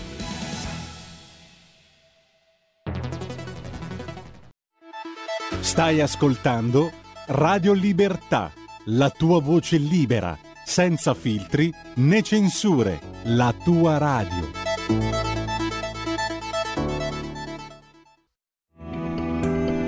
Il meteo.it presenta le previsioni del giorno. Continua ad indebolirsi il robusto campo di alta pressione che sta governando il tempo da settimane. Nella prima parte della giornata avremo infatti nubi basse, soprattutto al nord-ovest, come pure sull'alta Toscana, locali foschie e banchi di nebbia sulle restanti regioni settentrionali, con rischio di fenomeni soprattutto sulla Liguria. Sole e poche nubi sparse altrove. Nel pomeriggio la situazione non è destinata a cambiare in maniera rilevante, ancora un po' di incertezza al nord-ovest. Per ora è tutto da ilmeteo.it dove il fa la differenza, anche nella nostra app. Una buona giornata da Lorenzo Tedici. Avete ascoltato le previsioni del giorno.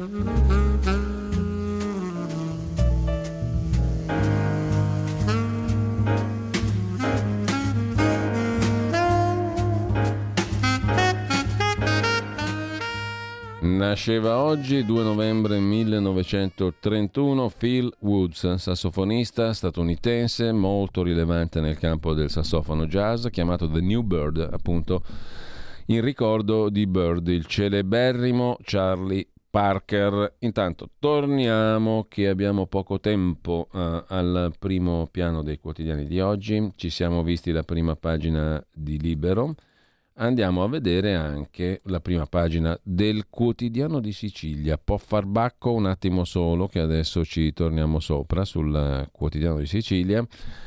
Un attimo soltanto e vediamo l'apertura dedicata quest'oggi al clima pazzo, caro energia, speculazione, le imprese agricole rischiano il collasso, costi triplicati, prezzi cresciuti soltanto nei banchi della grande distribuzione Confagricoltura lamenta così le aziende chiudono. I rincari affossano anche le imprese esportatrici siciliane, agroalimentare e marmo in crisi nera, secondo quel che emerge da un'indagine condotta dal centro studi Tagliacarne per il rapporto Export 2022 a causare i problemi alla totalità il 100% delle imprese esportatrici siciliane è l'aumento dei prezzi delle materie prime. Il 93% delle imprese esportatrici siciliane ha grandi difficoltà causate dall'aumento dei prezzi dell'energia, scrive il quotidiano di Sicilia in prima pagina. A pagina 3, pensione di invalidità, come fare richiesta all'INPS, una serie di istruzioni pratiche per questo tema assai importante. E poi le strutture ricettive boom di richieste per il codice identificativo regionale in Sicilia dopo essere visibile accanto alla denominazione della struttura negli annunci, nelle pubblicità e nelle piattaforme per le strutture ricettive dell'isola. Lasciamo con questo anche il quotidiano in Sicilia, velocemente il manifesto, il quotidiano comunista, due titoli come in, principali come tutti i giorni, Vade retro e la foto del ministro Piantedosi, norme liberticide, vogliono colpire il dissenso in Ucraina torna la guerra del grano. ONU, Turchia e Ucraina hanno deciso di adeguarsi alla decisione russa di sospendere l'accordo sul grano di Istanbul firmato il 22 luglio e hanno concordato di non pianificare alcun movimento di navi nell'ambito dell'iniziativa dei cereali del Mar Nero per il 2 novembre.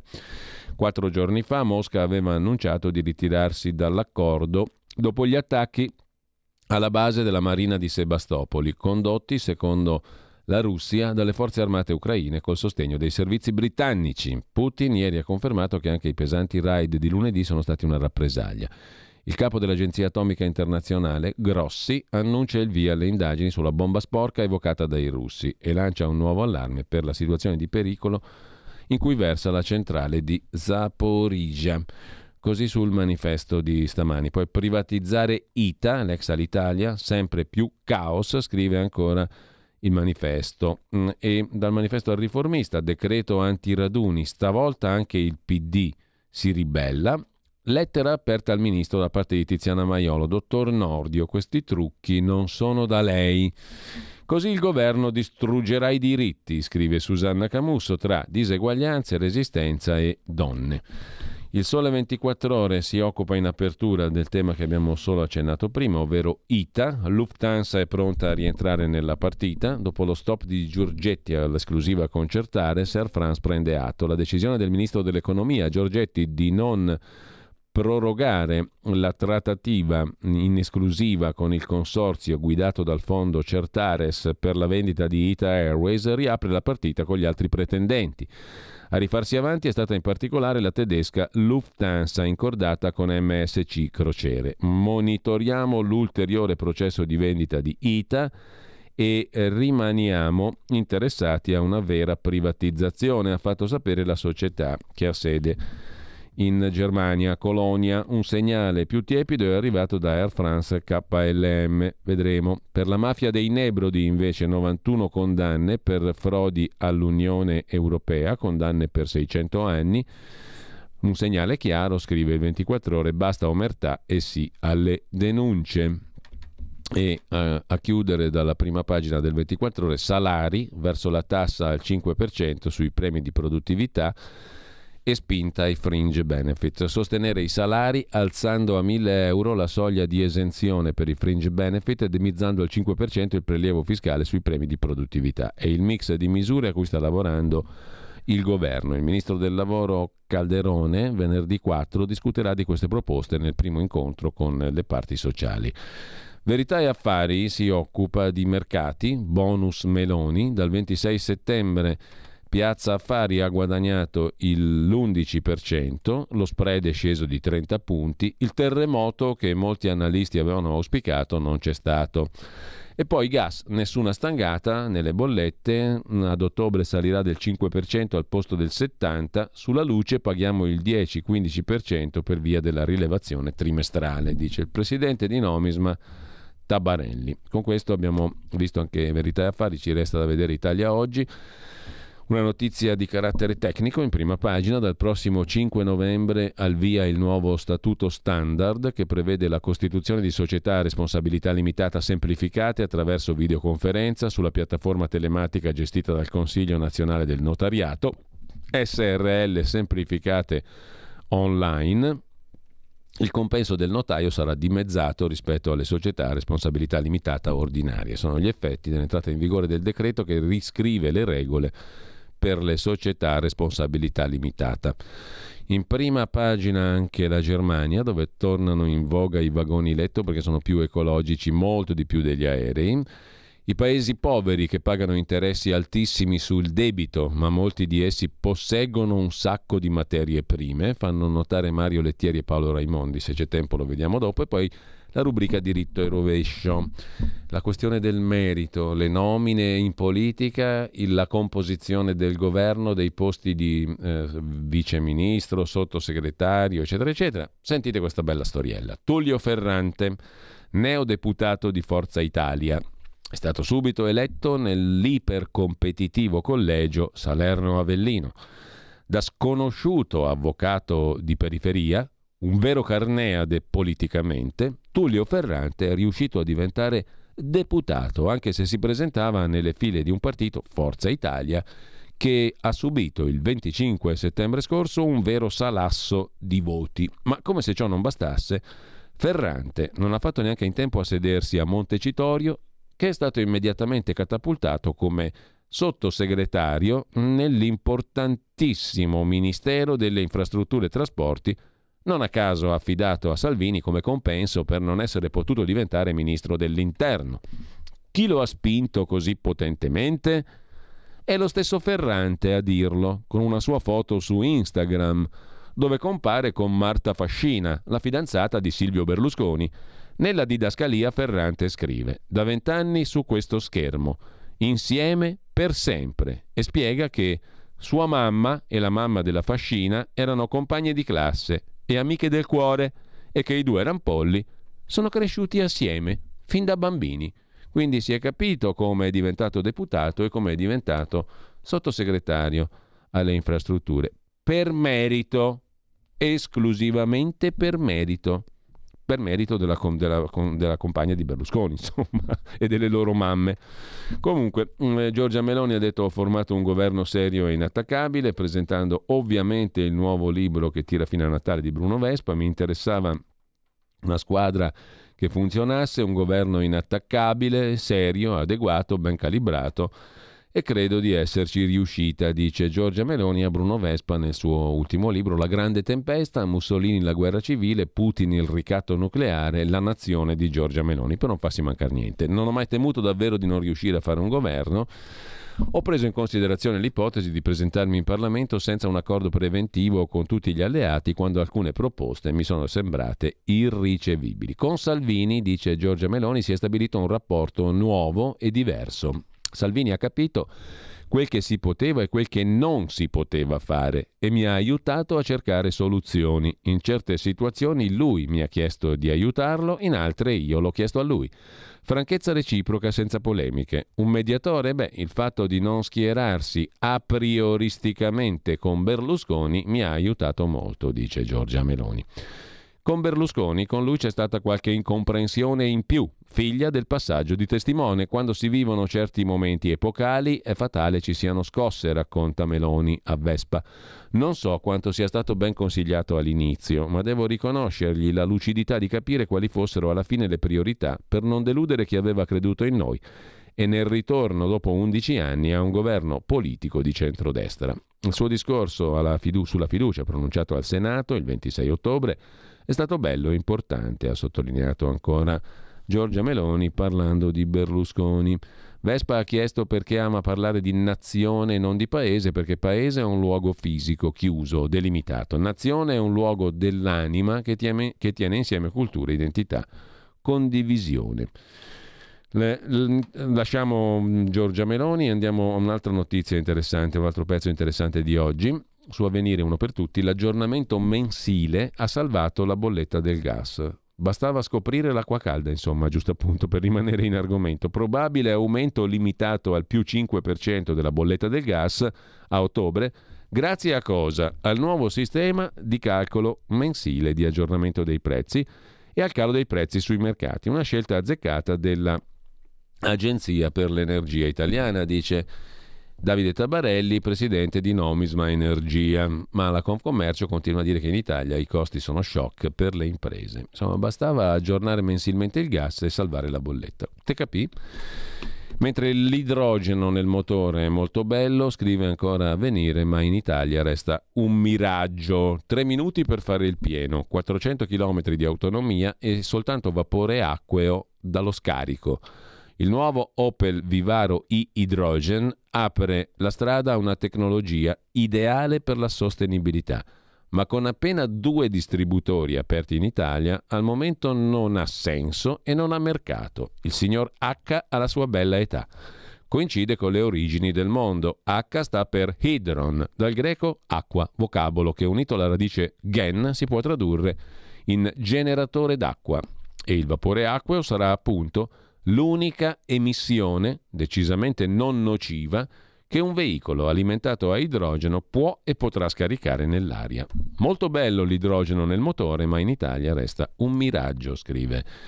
Avvenire, pagina 24. Sul reddito di cittadinanza invece parte la stretta, addio ai navigator, 660.000 sussidi in bilico, scrive il Corriere della Sera, il ministro dell'Economia Giorgetti è pronto a tagliare fuori i navigator. Rispetto alla Francia l'energia costa il 70% in più, questo invece lo dice la Confcommercio come abbiamo visto. Comunque si cambia il reddito di cittadinanza, niente più contratto per i navigator, ne sono rimasti meno di 1000 rispetto ai 3000 iniziali. Sono quelli assunti nel 19 come collaboratori per 18 mesi per aiutare i titolari, i titolari del sussidio di povertà a trovare lavoro. Missione fallita. A giugno 22 soltanto 660.000 beneficiari del reddito su 1.800.000 famiglie aiutate sarebbero tenuti a sottoscrivere il patto per il lavoro e appena 115.000 sono decaduti dal reddito perché hanno trovato un lavoro, mentre erano percettori del sussidio, ma non si sa se l'occupazione sia stata trovata grazie ai navigator o altro. C'è anche un altro articolo Interessante sul Corriere di oggi le origini del Covid-19 a Wuhan, fuga dal laboratorio? Ci sono nuovi indizi, racconta Massimo Gaggi da New York. I sospetti in un rapporto del Senato statunitense, in un'inchiesta giornalistica e in uno studio, scrive Gaggi. La teoria del genoma, molti stanno riproducendo l'esperimento sui loro database di campioni. Il pendolo della ricerca delle cause della diffusione del coronavirus si muove con sempre più forza verso l'ipotesi della fuga da un laboratorio cinese, probabilmente il Wuhan Institute of Virology, dove si facevano esperimenti di manipolazione dei ceppi virali. Quasi certamente la pistola fumante che consentirebbe di dimostrare che il virus è uscito da un mercato di animali o per errore da un laboratorio, però non si troverà mai ma l'ipotesi di un virus manipolato nei laboratori, sfuggito per carenza di procedure di sicurezza e scarsa disponibilità di personale specializzato, circolata già nel 2020 e subito scartata come illazione, nelle ultime settimane si è rafforzata. Nel frattempo, a proposito di virus, sul Corriere della Sera un'intervista ad Andrea Gori, medico infettivologo bergamasco, lascia il policlinico, aveva fondato il reparto malattie infettive, diventa responsabile del dipartimento all'ospedale Sacco. L'urbanizzazione fa correre i virus, così sfidiamo le pandemie del futuro. La politica non sprechi l'occasione, scelga figure di alto profilo a livello scientifico per l'Agenzia mm, regionale della sanità. Primo giorno di lavoro, Andrea Gori all'ospedale Sacco, è intervistato dal Corriere della Sera. Intanto, tra le notizie di oggi trascurate da tutti, asianews.it ne dà conto. In Afghanistan da tre giorni le donne protestano per il diritto allo studio. Un gruppo di donne ha tenuto un piccolo raduno nel centro di Kabul per protestare contro il divieto alle ragazze di andare a scuola e la mancanza di opportunità lavorative per le donne. Molte hanno mostrato documenti riguardo agli studi lamentando il fatto di non poter lavorare nonostante abbiano una laurea. La protesta è la terza nel paese in tre giorni, è stata interrotta dai talebani. Mentre dal settimanale tempi.it mm, l'intervista a un vescovo armeno, Abrahamian, hanno venduto l'Armenia per interesse. Per Azerbaigian e Turchia siamo un cancro e non si fermeranno finché non ci avranno eliminati. Ma noi siamo un argine. Se cadiamo noi l'Europa sarà islamizzata. In abbonamento per accedere al pezzo, interessante, interessantissima l'intervista al vescovo armeno Abrahamian sul settimanale tempi.it. Su tempi.it c'è anche un altro articolo assai interessante dedicato all'Ungheria. L'Ungheria ha rispettato tutte le richieste della Commissione europea a dirlo Zolt Nemeth, ungherese, presidente della Commissione Affari Esteri del Parlamento ungherese, tra i fondatori del partito di Orban, Fidesz. È chiaro che è l'oste che parla bene del suo vino, però è interessante comunque, visto che parlano male tutti di quell'oste. Guerra, sanzioni, gas, scontro con l'Unione Europea e rapporto con Giorgia Meloni in questa bella chiacchierata. Su tempi.it, sul sussidiario.net, un'intervista al professor Sergio Cesaratto, insegna politica monetaria europea all'Università di Siena, autore di Sei lezioni sulla moneta, la politica monetaria com'è e come viene raccontata, edito da Diarcos. Senza debito europeo si va spediti verso l'impoverimento, afferma Cesaratto. Non bisogna farsi illusioni dopo il dato sul PIL del terzo trimestre. La mancanza di pace e le scelte europee rendono più pericolose l'inflazione e la recessione. Debito europeo o siamo messi male? Sempre sul sussidiario.net va segnalato l'articolo di Paolo Annoni tra Libia e Algeria, le mani della Turchia e della Russia sul gas che serve all'Unione Europea. Il, Mediter- il Mediterraneo è cruciale per le forniture di gas di Italia e Unione Europea. Tuttavia la regione sembra essere sotto controllo di Russia e Turchia. E poi c'è un altro tema interessante sul sussidiario.net, il novel food, cioè i cibi del futuro. Così la farina di insetti si fa largo anche in Italia, scrive Eleonora Cazzaniga. Tarme della farina, grilli, locuste sono le prime tipologie approvate dall'Unione Europea per consumo alimentare, ma saranno davvero il cibo del futuro? Punto di domanda. E nel frattempo la Cina è sull'orlo di una crisi verticale, la prevede il professor Giulio Sapelli in chiacchierata su formiche.net. Il neo-maoismo di Xi Jinping, presidente cinese, deleterio i francesi non riescono a controllare neanche il Burkina Faso e si stanno ritirando dall'Africa, sempre più cinese. Se un avversario è una potenza così debole, è difficile che sia tuo alleato, riflette il professor Giulio Sapelli.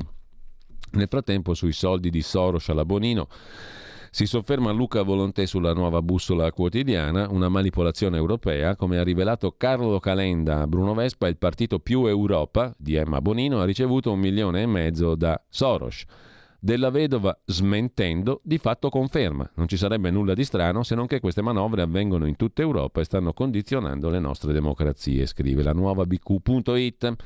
Sui Novax in corsia e i medici in rivolta si sofferma anche a venire con un articolo di primissimo piano, pagina 6, il sindacato dei medici ospedalieri parla di scelta azzardata di riammettere i medici e i sanitari Novax in corsia, almeno non siano impiegati nelle terapie intensive analoga richiesta da altre federazioni dei medici, ma ai visitatori dei pazienti continuerà a essere richiesto il Green Pass o il tampone negativo, scrive Avvenire.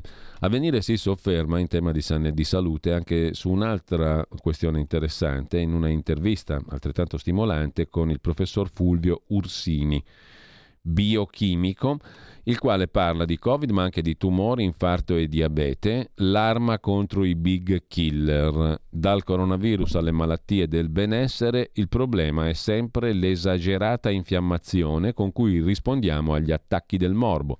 Ci si salva con i farmaci ma anche con la propria autodifesa. Gli antinfiammatori riducono del 90% l'ospedalizzazione. Dopo due anni e mezzo di Covid la comunità scientifica concorda sul fatto che ad uccidere i malati non è il virus, ma l'infiammazione. Per cui se tu usi dei banali antinfiammatori, vedi il protocollo Remuzzi delle origini, e beh, fai già un bel passo avanti, 90% di ospedalizzazione in meno.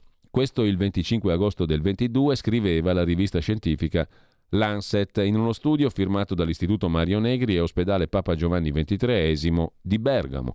Ma si era in campagna elettorale e la pubblicazione scientifica veniva subito cavalcata in chiave antigovernativa e Novax, costringendo lo stesso Giuseppe Remuzzi del Mario Negri a smentire le strumentalizzazioni.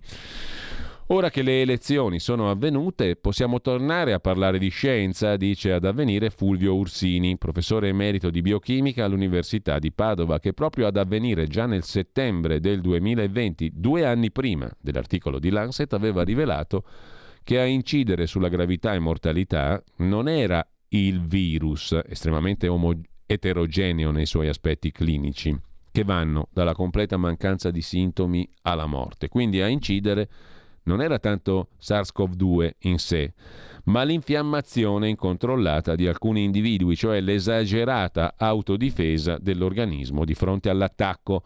L'infiammazione è sì indispensabile alla vita, perché è elemento cardine con cui affrontiamo l'aggressore esterno, ma se non controllata, la risposta all'infiammazione diventa portatrice di un danno severo, per esempio le famigerate polmoniti bilaterali interstiziali da Covid.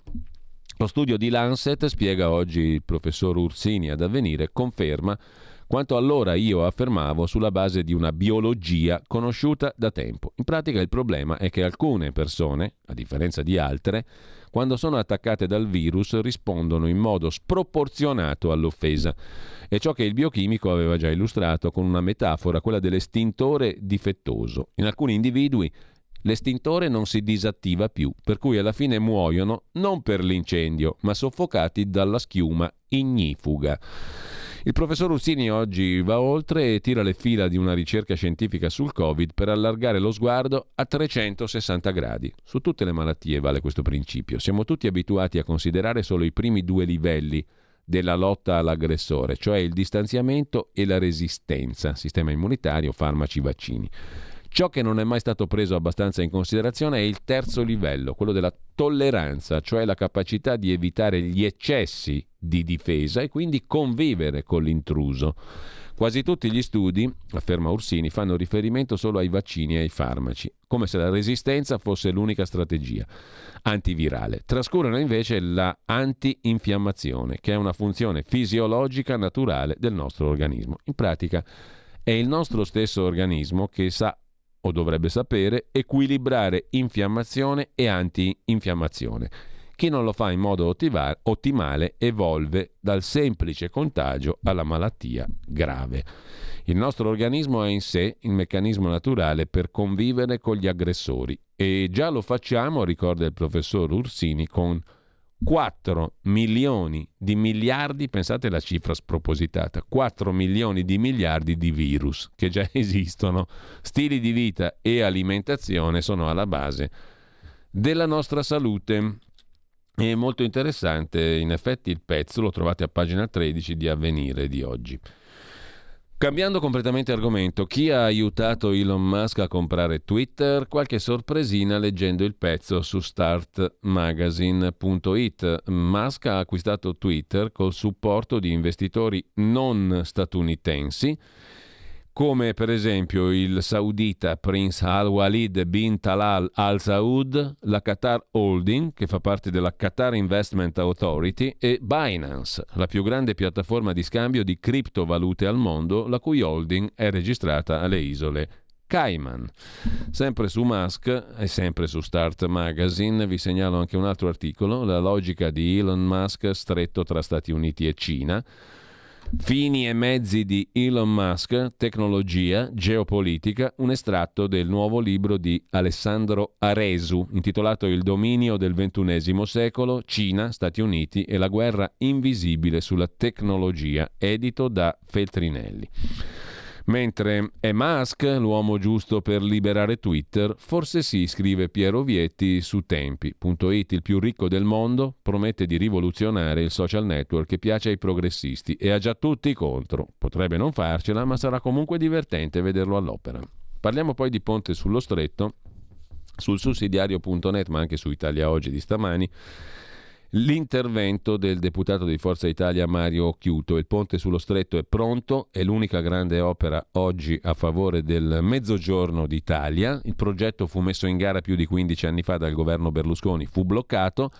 La grande opera, destinataria di risorse europee previste per il corridoio TEN-T da Palermo a Helsinki, se oggi fosse cantierizzata Darebbe lavoro immediatamente a 120.000 persone, scrive Occhiuto, creerebbe un indotto per la nazione di oltre 100 miliardi di euro, che cifrone in 30 anni, contribuirebbe a ridurre l'inquinamento ambientale, consentirebbe di portare l'alta velocità ferroviaria in Sicilia, velocizzando il transito di persone e merci.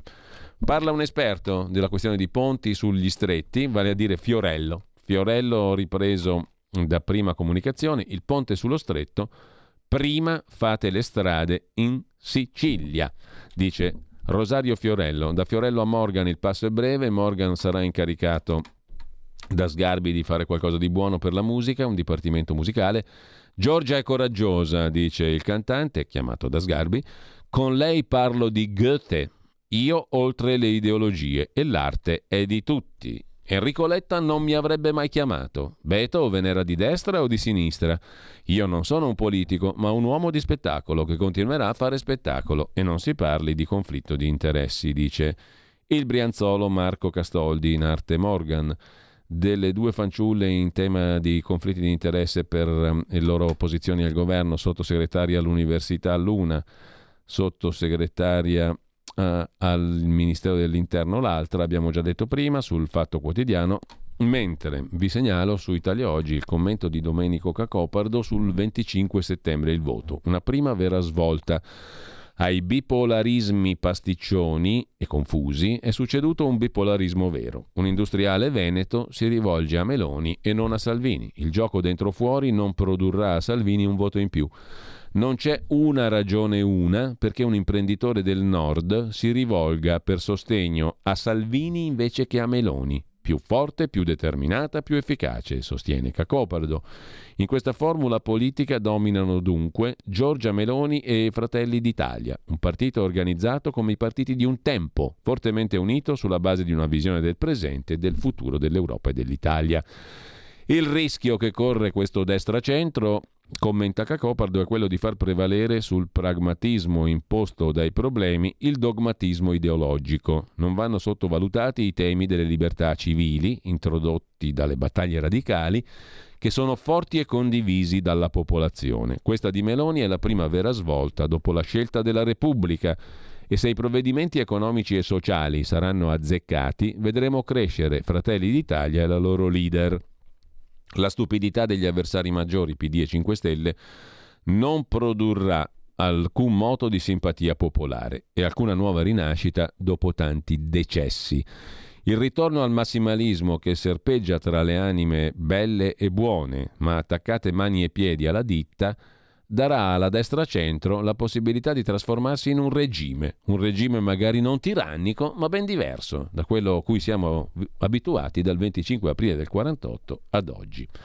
Così su Italia Oggi Domenico Cacopardo. Su Italia Oggi anche Max del Papa si occupa delle sommosse alla Sapienza di Roma, ma poi si sospende perché c'è il ponte di Ognissanti, si torna dalla mamma ai Parioli o a Capalbio, per poi riprendere le sommosse in università dopo. Sulla questione delle sommosse o non sommosse delle nuove norme, dicevamo l'intervista sul Corriere della Sera di Fiorenza Sarzanini al ministro Matteo Piantedosi. Si parte dal decreto sui rave. L'obiettivo di queste norme approvate dal Consiglio dei Ministri, spiega il ministro dell'Interno Piantedosi al Corriere della Sera, è allinearci alla legislazione di altri paesi europei anche per dissuadere l'organizzazione di questi eventi rave che mettono in pericolo gli stessi partecipanti. A Modena si ballava in un capannone pericolante e si rischiava una strage e finiscono per tenere in scacco intere zone pregiudicando viabilità e attività commerciali. Dobbiamo garantire che i giovani possano divertirsi senza esporsi a pericoli per la loro incolumità e tutelare gli imprenditori che subiscono la concorrenza di chi agisce fuori dalle regole. Verrà applicato anche per le occupazioni nelle scuole, per altri assembramenti? Credo che sia interesse di tutti, risponde il ministro Piantedosi, contrastare i rave illegali. Trovo invece offensivo attribuirci la volontà di intervenire in altri contesti in cui si esercitano diritti costituzionalmente garantiti a cui la norma non fa alcun riferimento. In ogni caso la conversione dei decreti si fa in Parlamento, non sui social. In quella sede ogni proposta sarà esaminata dal governo. In una settimana, chiede Sarzanini, lei ha, inventa- ha, inviato una direttiva alle navi ONG, bloccato una manifestazione all'università, ordinato lo sgombero di un rave. L'interventismo? Il mio ruolo, risponde Piantedosi, costringe ad, affer- ad, affrontare situazioni immediate. Non sempre si può programmare ciò che attiene a sicurezza e ordine pubblico. Perché non vuole essere chiamato prefetto di ferro? Il mio modello di gestione della sicurezza è, risponde Piantedosi, fermezza e dialogo, lasciando l'uso della forza pubblica come opzione estrema per evitare rischi peggiori. È il mio modo da sempre. Come prefetto di Roma ho gestito sgomberi in questo modo, ottenendo risultati, restituzione degli immobili occupati da anni ai proprietari, preoccupandoci di dare una casa a tutti coloro che ne avevano diritto e bisogno, senza utilizzare forza pubblica. Per me ciò che più conta è il rispetto soprattutto delle regole dell'altro diverso da te, dello Stato e di chi lo rappresenta con una divisa, una toga, un camice, svolgendo un servizio di pubblica utilità.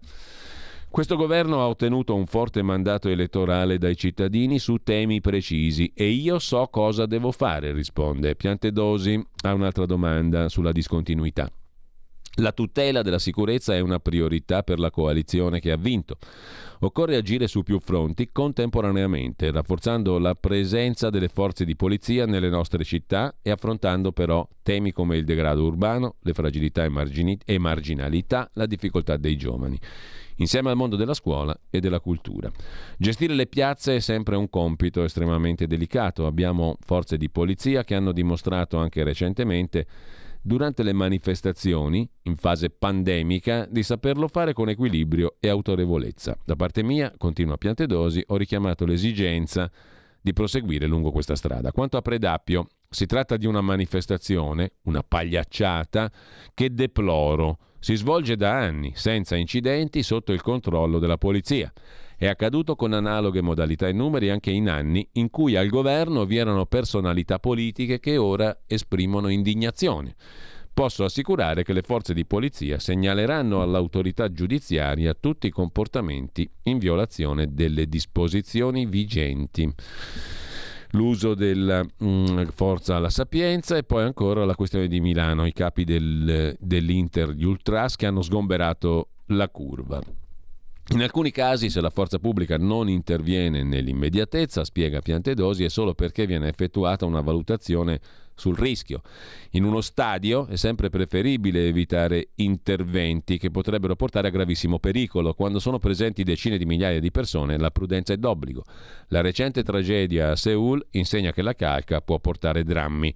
La Questura di Milano sta svolgendo accertamenti anche utilizzando il sistema di videosorveglianza di cui lo stadio di San Siro è dotato. Si sta già indirizzando il tutto verso l'individuazione di eventuali responsabili dell'accaduto. Poi c'è la questione di due navi cariche di migranti al largo dell'Italia.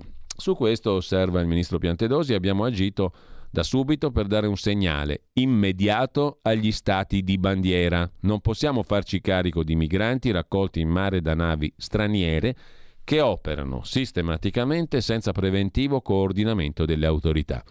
Al momento questi eventi rappresentano il 16% delle persone sbarcate in Italia. Già ci facciamo carico del restante 84% di migranti arrivati sulle nostre coste, con altri mezzi o salvati da noi.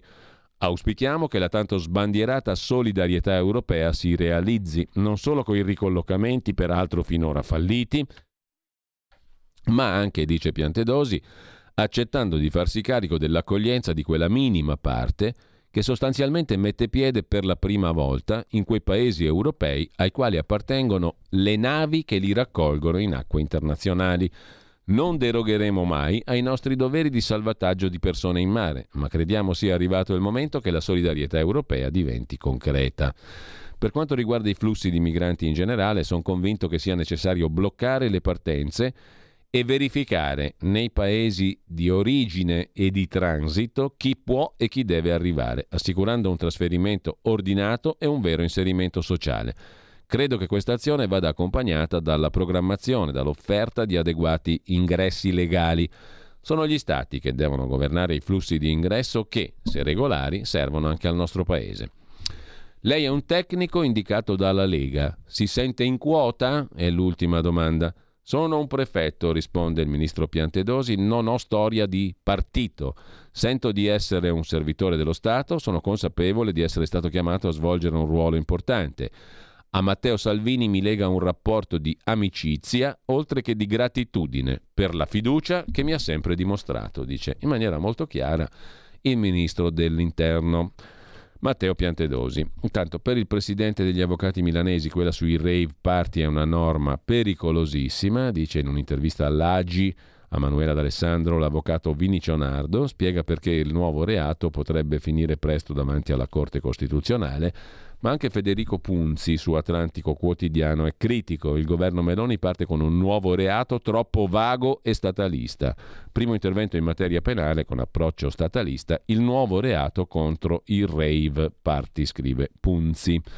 Sul carcere ostativo vi segnalo un pezzo di Fabio Cavallari su tempi.it. In Italia non c'è la pena di morte, ma la morte per pena. Marco Travaglio se la prende con Meloni, ma poi apprezza la sua posizione co- sulle carceri. Noi invece, scrive Tempi, la pensiamo come Pannella e come l'ex direttore Amicone, cioè più garantisti. A proposito di vicende giudiziario-politiche, sul Fatto Quotidiano Gianni Barbacetto torna su una vicenda, quella dell'ex sindaco PD di Lodi, Uggetti.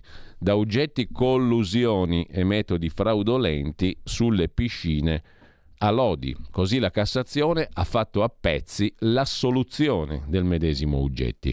L'ex sindaco in primo grado fu condannato e il Tribunale, secondo la Cassazione, lavorò bene con elementi di prova, fatti e circostanze. Ora si va a un nuovo giudizio di secondo grado d'appello. Due commenti vi segnalo su Italia Oggi, pagina 2, Marino Longoni su Putin sembra avere un vero salvacondotto mediatico perché un leader occidentale, si comportasse come lui, sarebbe già uno zombie planetario. Il professor Luigi Curini invece è molto critico sulla NAIA, il servizio militare obbligatorio compie più danni civici di quanti non riesca a risolverne, secondo una ricerca dell'American Journal of Political Science. È uno dei temi che sono riemersi in campagna elettorale, reintrodurre o no il servizio militare in Italia? Il servizio militare fa malissimo, secondo Luigi Curini.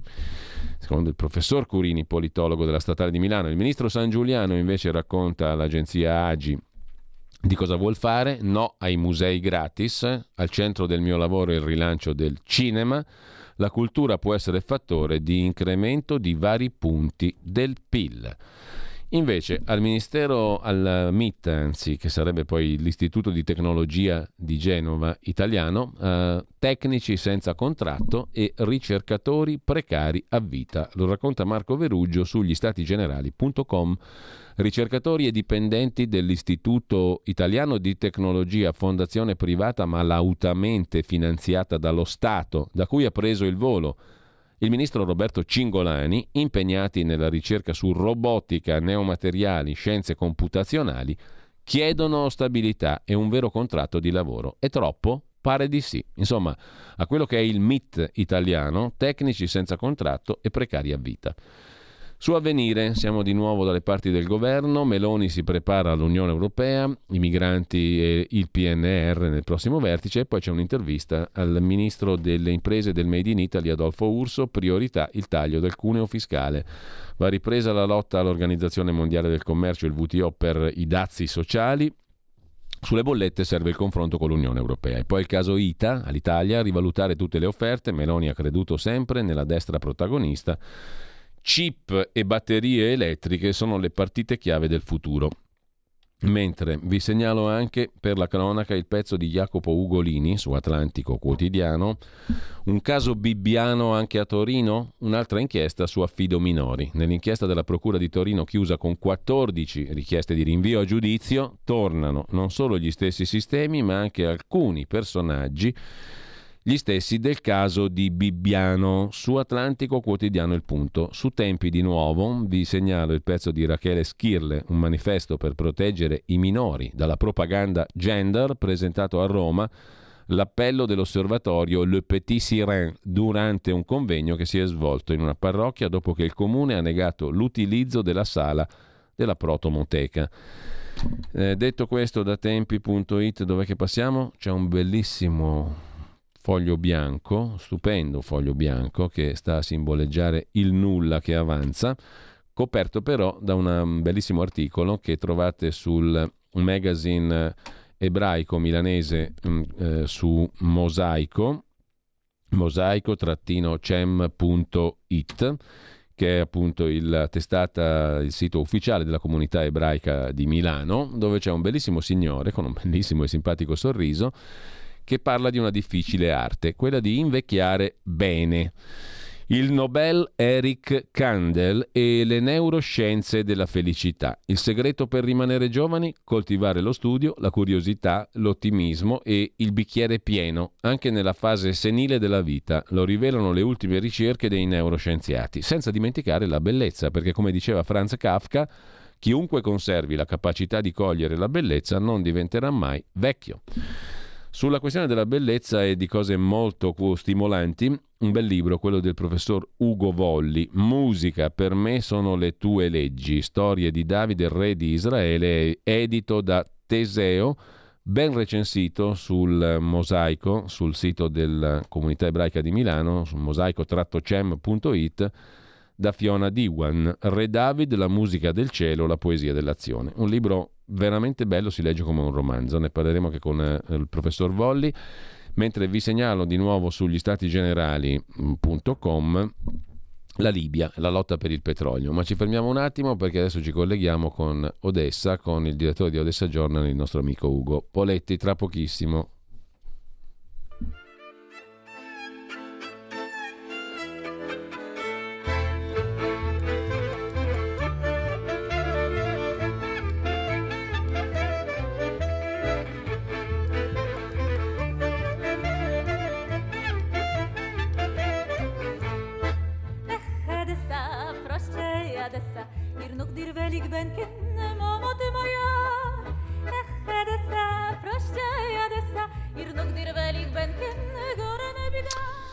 Abbiamo appena citato il sito della comunità ebraica di Milano, mosaico-cem.it, pieno di cose interessanti e cade a proposito anche la nostra canzone che ci ha accompagnato per tanti mesi e che continuiamo ad apprezzare, presumo, in tanti. Intanto vedo collegato con noi eh, Ugo Poletti, direttore di Odessa Journal, che saluto. Buongiorno direttore. Buongiorno direttore, come va? Allora, tutto bene mm, e mm, ricordo sempre con grande piacere il eh, tuo libro Nel cuore di Odessa, edito da Rizzoli, che mm, è un libro che si legge d'un fiato e che insegna e fa apprendere tante cose anche interessanti, curiose, oltre che di attualità sul paese, l'Ucraina che è al centro da mesi delle nostre, delle nostre informazioni, dibattiti e anche preoccupazioni. Intanto allora mh, tu hai scritto un paio di articoli interessanti eh, per due testate online diverse, giornalediplomatico.it e truenews.it. Ne parliamo a breve, ma ti chiedo intanto un focus sulla situazione eh, attuale, ad oggi, diciamo così. Abbiamo letto varie cose sulla questione della fornitura di grano più o meno interrotta sulla questione dell'andamento della guerra, eh, come butta dal punto di vista bellico. Tra l'altro è un uh, ragionamento che tu fai anche dettagliatamente in uno degli articoli due che ho citato. Abbiamo letto diverse cose anche di nuovo a proposito di armi nucleari. È tornato a parlarne il vicepresidente del Consiglio di sicurezza russo, l'ex presidente Medvedev, no? non escluse armi nucleari, eccetera, eccetera. Come stanno le cose? Intanto dal punto di vista dell'andamento delle operazioni belliche visto che abbiamo mh, mm, letto anche di attacchi a Kiev molto pesanti e altre, in altre zone del paese, eh, e mh, mm, che succederà? Ma allora, in questo momento la situazione è abbastanza in continuità, mh, mm, nel senso che eh, dopo la umiliazione della, dell'offensiva ucraina di grande successo, i russi hanno reagito e stanno reagendo su due piani. Uno, quello di spostare la, il conflitto in ambito, diciamo, di attacco alle infrastrutture ucraine. Infatti adesso stiamo eh, sperimentando in tutto, in tutto, il paese delle mancanze di elettricità. Odessa eh, siamo ancora, diciamo, messi meglio di altre regioni, però anche qui ci hanno dato per esempio uno schema per cui ogni giorno ci hanno avvisato che a Scacchiera ogni quartiere potrebbe avere 4 ore di eh, mancanza di corrente. È successo uno o due giorni, questa mancanza di corrente è arrivata puntualmente, altri giorni no, ma noi sappiamo che ogni giorno, a seconda della, della zona in cui sei, potrebbe succederti al mattino o al pomeriggio di avere 4 ore di corrente in meno perché è iniziato un piano di razionamento.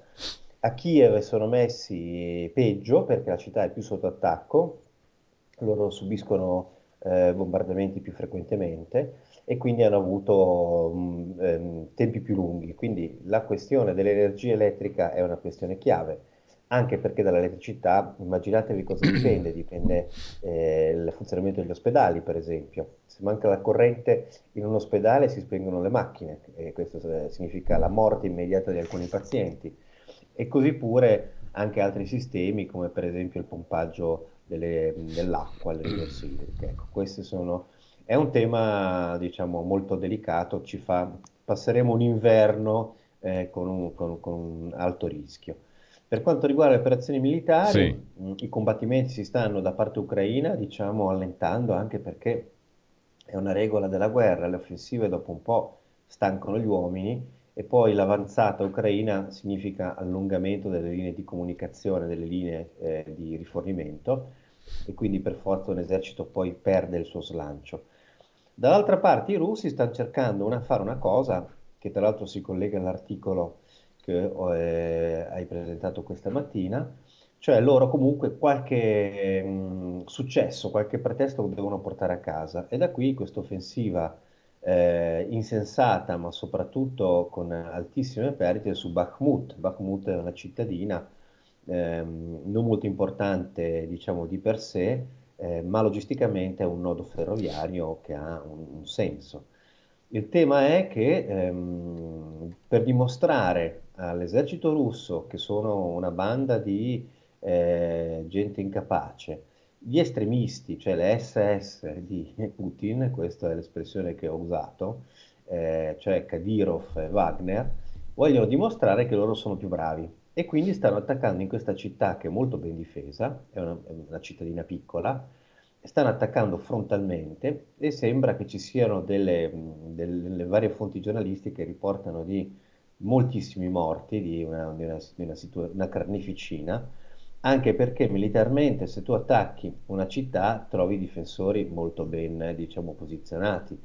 I militari professionisti farebbero un attacco al di fuori per cercare di aggirarla e circondarla. Ecco, questa è la situazione sul campo, sia dal punto di vista militare sia da un punto di vista di prospettive di questo inverno. Ecco, dal che tu deduci anche una possibilità, no? quella del fatto che si stia avvicinando la fine della guerra. Ma secondo me, allora, eh, è evidente che eh, qui esprimiamo delle opinioni personali e poi soprattutto le previsioni eh, molto spesso non si azzeccano, come, eh, come, la previsione madre, quella che la guerra sì, certo. non sarebbe mai scoppiata. Mm. Però, eh, diciamo, da un punto di vista proprio di logica militare, eh, i russi sono in una situazione che non possono più modificare. Non ci illudiamo, lo dico per chi non è esperto militare o per chi non, come noi non legge tutti i giorni le informazioni, eh, questi fatidici 300.000 nuovi arruolati non cambieranno la situazione perché eh, sono reclute addestrate eh, in fretta e in furia e non porteranno diciamo, nel, nel, sul fronte eh, una, una, forza, uno slancio che invece dovrebbero avere i soldati più esperti, che sono quelli che in questo momento si stanno ritirando, gli ufficiali sul campo che in questo momento sono in una crisi tremenda e quindi serviranno a tappare i buchi, ma non riporteranno eh, l'esercito russo in una posizione di offensiva. Quindi ormai i russi hanno perso l'iniziativa. L'iniziativa è un concetto militare che significa non decido più io quando attaccare e dove attaccare, ma è il nemico che ha l'iniziativa, quindi deciderà lui. Per cui i russi sono ormai in una posizione passiva, L'ultima cosa che abbiamo visto e che fa sorridere gli esperti perché è una um, ammissione di debolezza, stanno scavando trincee. Ma le trincee ce le eravamo dimenticate, c'erano nella prima guerra mondiale. Con i mezzi attuali di combattimento la trincea non serve a niente, la, la passi facilmente con i carri armati. Invece questi scavano trincee per cercare di, ehm, di creare una situazione di, di difesa. Poveri soldati russi, perché in trincea d'inverno significa che saranno sommersi dal fango, dalla neve e moriranno di freddo. Ecco, questa è una roba tremenda. Ecco, um, tu hai toccato un altro tema, ne accennavo prima, nell'altro articolo che stavo citando, quello sul giornale diplomatico.it, ed è la questione dei rapporti tra Germania e Russia. Il tema è stato relativamente meno commentato in questi giorni, ma è di grandissimo peso geopolitico e anche per l'Europa, ma per l'Europa, ma non solo per l'Europa ovviamente, perché tu sei andato a commentare le parole del Presidente della Repubblica Federale Tedesca, Walter Steinmeier, il quale praticamente ha chiuso ha fatto capire che si chiudono definitivamente i rapporti, soprattutto economici, ma non solo, tra Germania e Russia. No? Ehm, è una scelta, appunto, una rottura epocale, mm, come tu argomenti e commenti nell'articolo, mm, che possono benissimo leggere anche coloro che ci stanno ascoltando su giornalediplomatico.it. Ecco, mm, vogliamo spendere due parole su questo perché credo che le ripercussioni, non solo per l'Europa, ma su scala più ampia ancora, siano notevoli, visto che la Germania era un alleato di fatto dal punto di vista economico ma anche politico molto forte della Russia. Sì, eh, è bello ricordare eh, che stiamo vivendo un momento storico unico perché sta cambiando il mondo, nel senso che questa guerra non è soltanto due eserciti che si combattono. Immaginiamo quando ci fu la guerra, io me la ricordo, tra Iraq e Iran, dove se ne davano di santa ragione e c'era una, c'erano anche delle perdite immense, anzi ben, ben più alte. Eh, però questa cosa non cambiò eh, la vita e il comportamento dei paesi occidentali. Questa guerra invece la cambia. La cambia perché è stata anche una doccia fredda per tutti, anche per l'Italia, e ha obbligato i governi a rivedere le proprie politiche. Quello che succede in Germania è clamoroso, cioè l- la Germania aveva impostato gli ultimi dieci anni, eh, in, eh, aveva impostato proprio suo, la sua pianificazione economica e industriale basandosi su alcuni cardini. Uno di questi era la rifornitura del gas e l'altra era l'esportazione di tecnologia e eh, manufatti complessi alla, alla, Russia. Quindi un rapporto non soltanto di acquisto di, di, di gas, ma anche di, diciamo, di scambi commerciali molto, molto intensi, molto forti. E quando i tedeschi fanno un piano paese, non sono come noi italiani che lo cambiamo ogni cambio di governo, quindi ogni due anni, cioè loro il piano paese lo rispettano, sono come un treno che ha creato la ferrovia, va diritto, cioè quando i tedeschi hanno fatto delle scelte poi le portano avanti per anni senza modificarle. E anche con, un, con un, certo peso, no? perché Gerhard Schröder sì. non era l'ultimo arrivato in tema di rapporti sì, sì, Germania-Russia.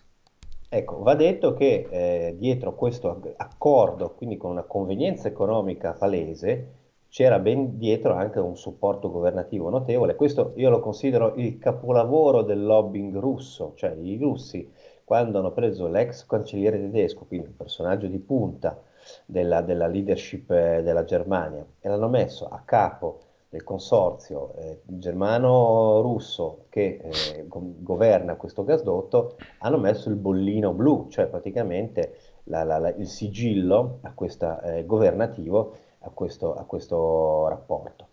Il che significa che a quel punto erano ipertutelati. Ci voleva una guerra per riuscire a mettere in crisi questa cosa e dietro però un cambio di strategia energetica che significa ok va bene non compriamo più il gas dei russi andiamo a cercarcelo da un'altra parte i, rus- i tedeschi pardon, hanno, stanno ripensando il rapporto. Allora Steinmeier è il presidente della Repubblica Federale Tedesca non è una figura che ha un peso politico come ce l'ha il presidente della Repubblica Italiana o eh, non diciamolo neanche quello francese che è una specie di monarca però eh, è un mm. personaggio che ha una rappresentanza simbolica del paese ed è molto interessante che usi delle parole molto forti da un punto di vista proprio di profilo morale, perché c'è anche questo dietro eh, il comportamento della Germania. La Germania si è comportata in tutti questi anni, dal dopoguerra fino ad oggi, dalla seconda guerra mondiale fino ad oggi, con un approccio economicistico e con un atteggiamento eh, di senso di colpa. Perché? Perché noi siamo i tedeschi, abbiamo fatto la seconda guerra mondiale, abbiamo purtroppo dato alla storia Hitler e il nazismo e quindi dobbiamo in qualche modo vergognarci e dimenticarci qualsiasi ambizione eh, tedesca del passato alla Bismarck, cioè qualsiasi ambizione di potenza. Quindi questo sentimento ha governato molte azioni tedesche, tra cui anche il fatto mm. di dire dobbiamo con i russi avere un buon rapporto economico perché abbiamo distrutto il paese. Sì, senso di colpa. 30 insomma. milioni di persone e quindi questa cosa qua ci, li ha molto influenzati.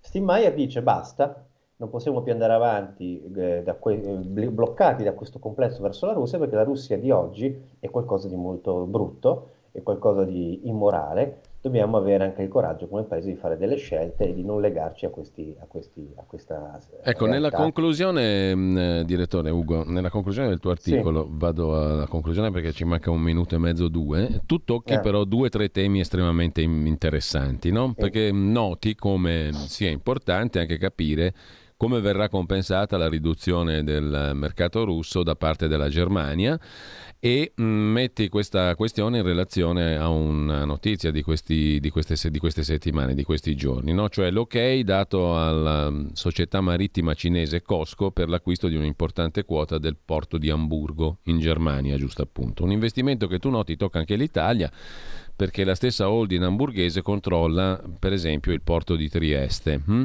ma anche la tua Odessa ne è riguardata dalla esatto. stessa società eh, e le future scelte tedesche in questo campo energetico che diventa anche economico e finanziario porteranno a molti cambiamenti nell'Unione Europea, tu scrivi, ma anche in Italia, visto che le aziende del nord Italia sono un partner fortissimo della filiera industriale tedesca.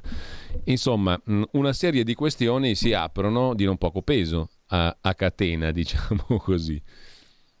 Sì, io um, in una precedente vita mi ricordo che avevo lavorato nel, nel settore dell'abbigliamento, dove i tedeschi sono molto forti, anche lì hanno delle grosse holding, e mi ricordavo che nella storia industriale tedesca loro si muovevano di paese in paese, cioè le aziende tedesche che eh, negli anni, pensare che negli anni 50 e 60 acquistavano molto di prodotti di abbigliamento, camicie e cose varie in Italia perché conveniva, poi si sono spostati nei Balcani, poi si sono spostati in Turchia, cioè i tedeschi quando si spostano, si spostano come paese e cambiano eh, alcune intere zone geografiche. Quindi loro, i loro interessi che dalla Russia, dalla Russia si sposteranno verso qualcos'altro, sia come investimenti, potrebbe essere il, il sud-est asiatico, sia come forniture.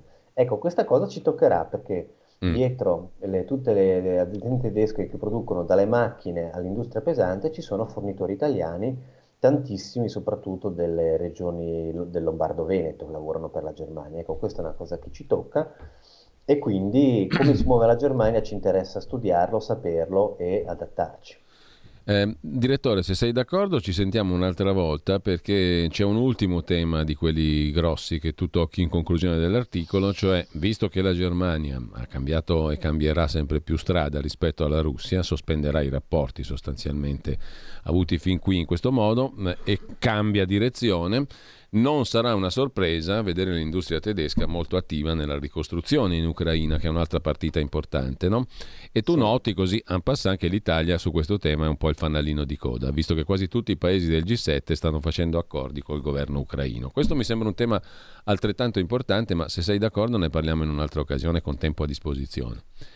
Sono, ne parlo molto volentieri, è un tema di cui va, va, va discusso un pochino più a lungo, non certo. con una battuta. Allora, intanto grazie a Ugo Poletti, direttore di Odessa Journal. Grazie. Il pezzo da cui abbiamo preso ampio spunto lo trovate su giornalediplomatico.it. Buona giornata e mm, buon lavoro Ugo. Altrettanto, buona giornata. Ci sentiamo tra pochissimo con Carlo Cambi e gli scorretti, che non vanno mai in ferie né fanno mai ponti, sempre presenti.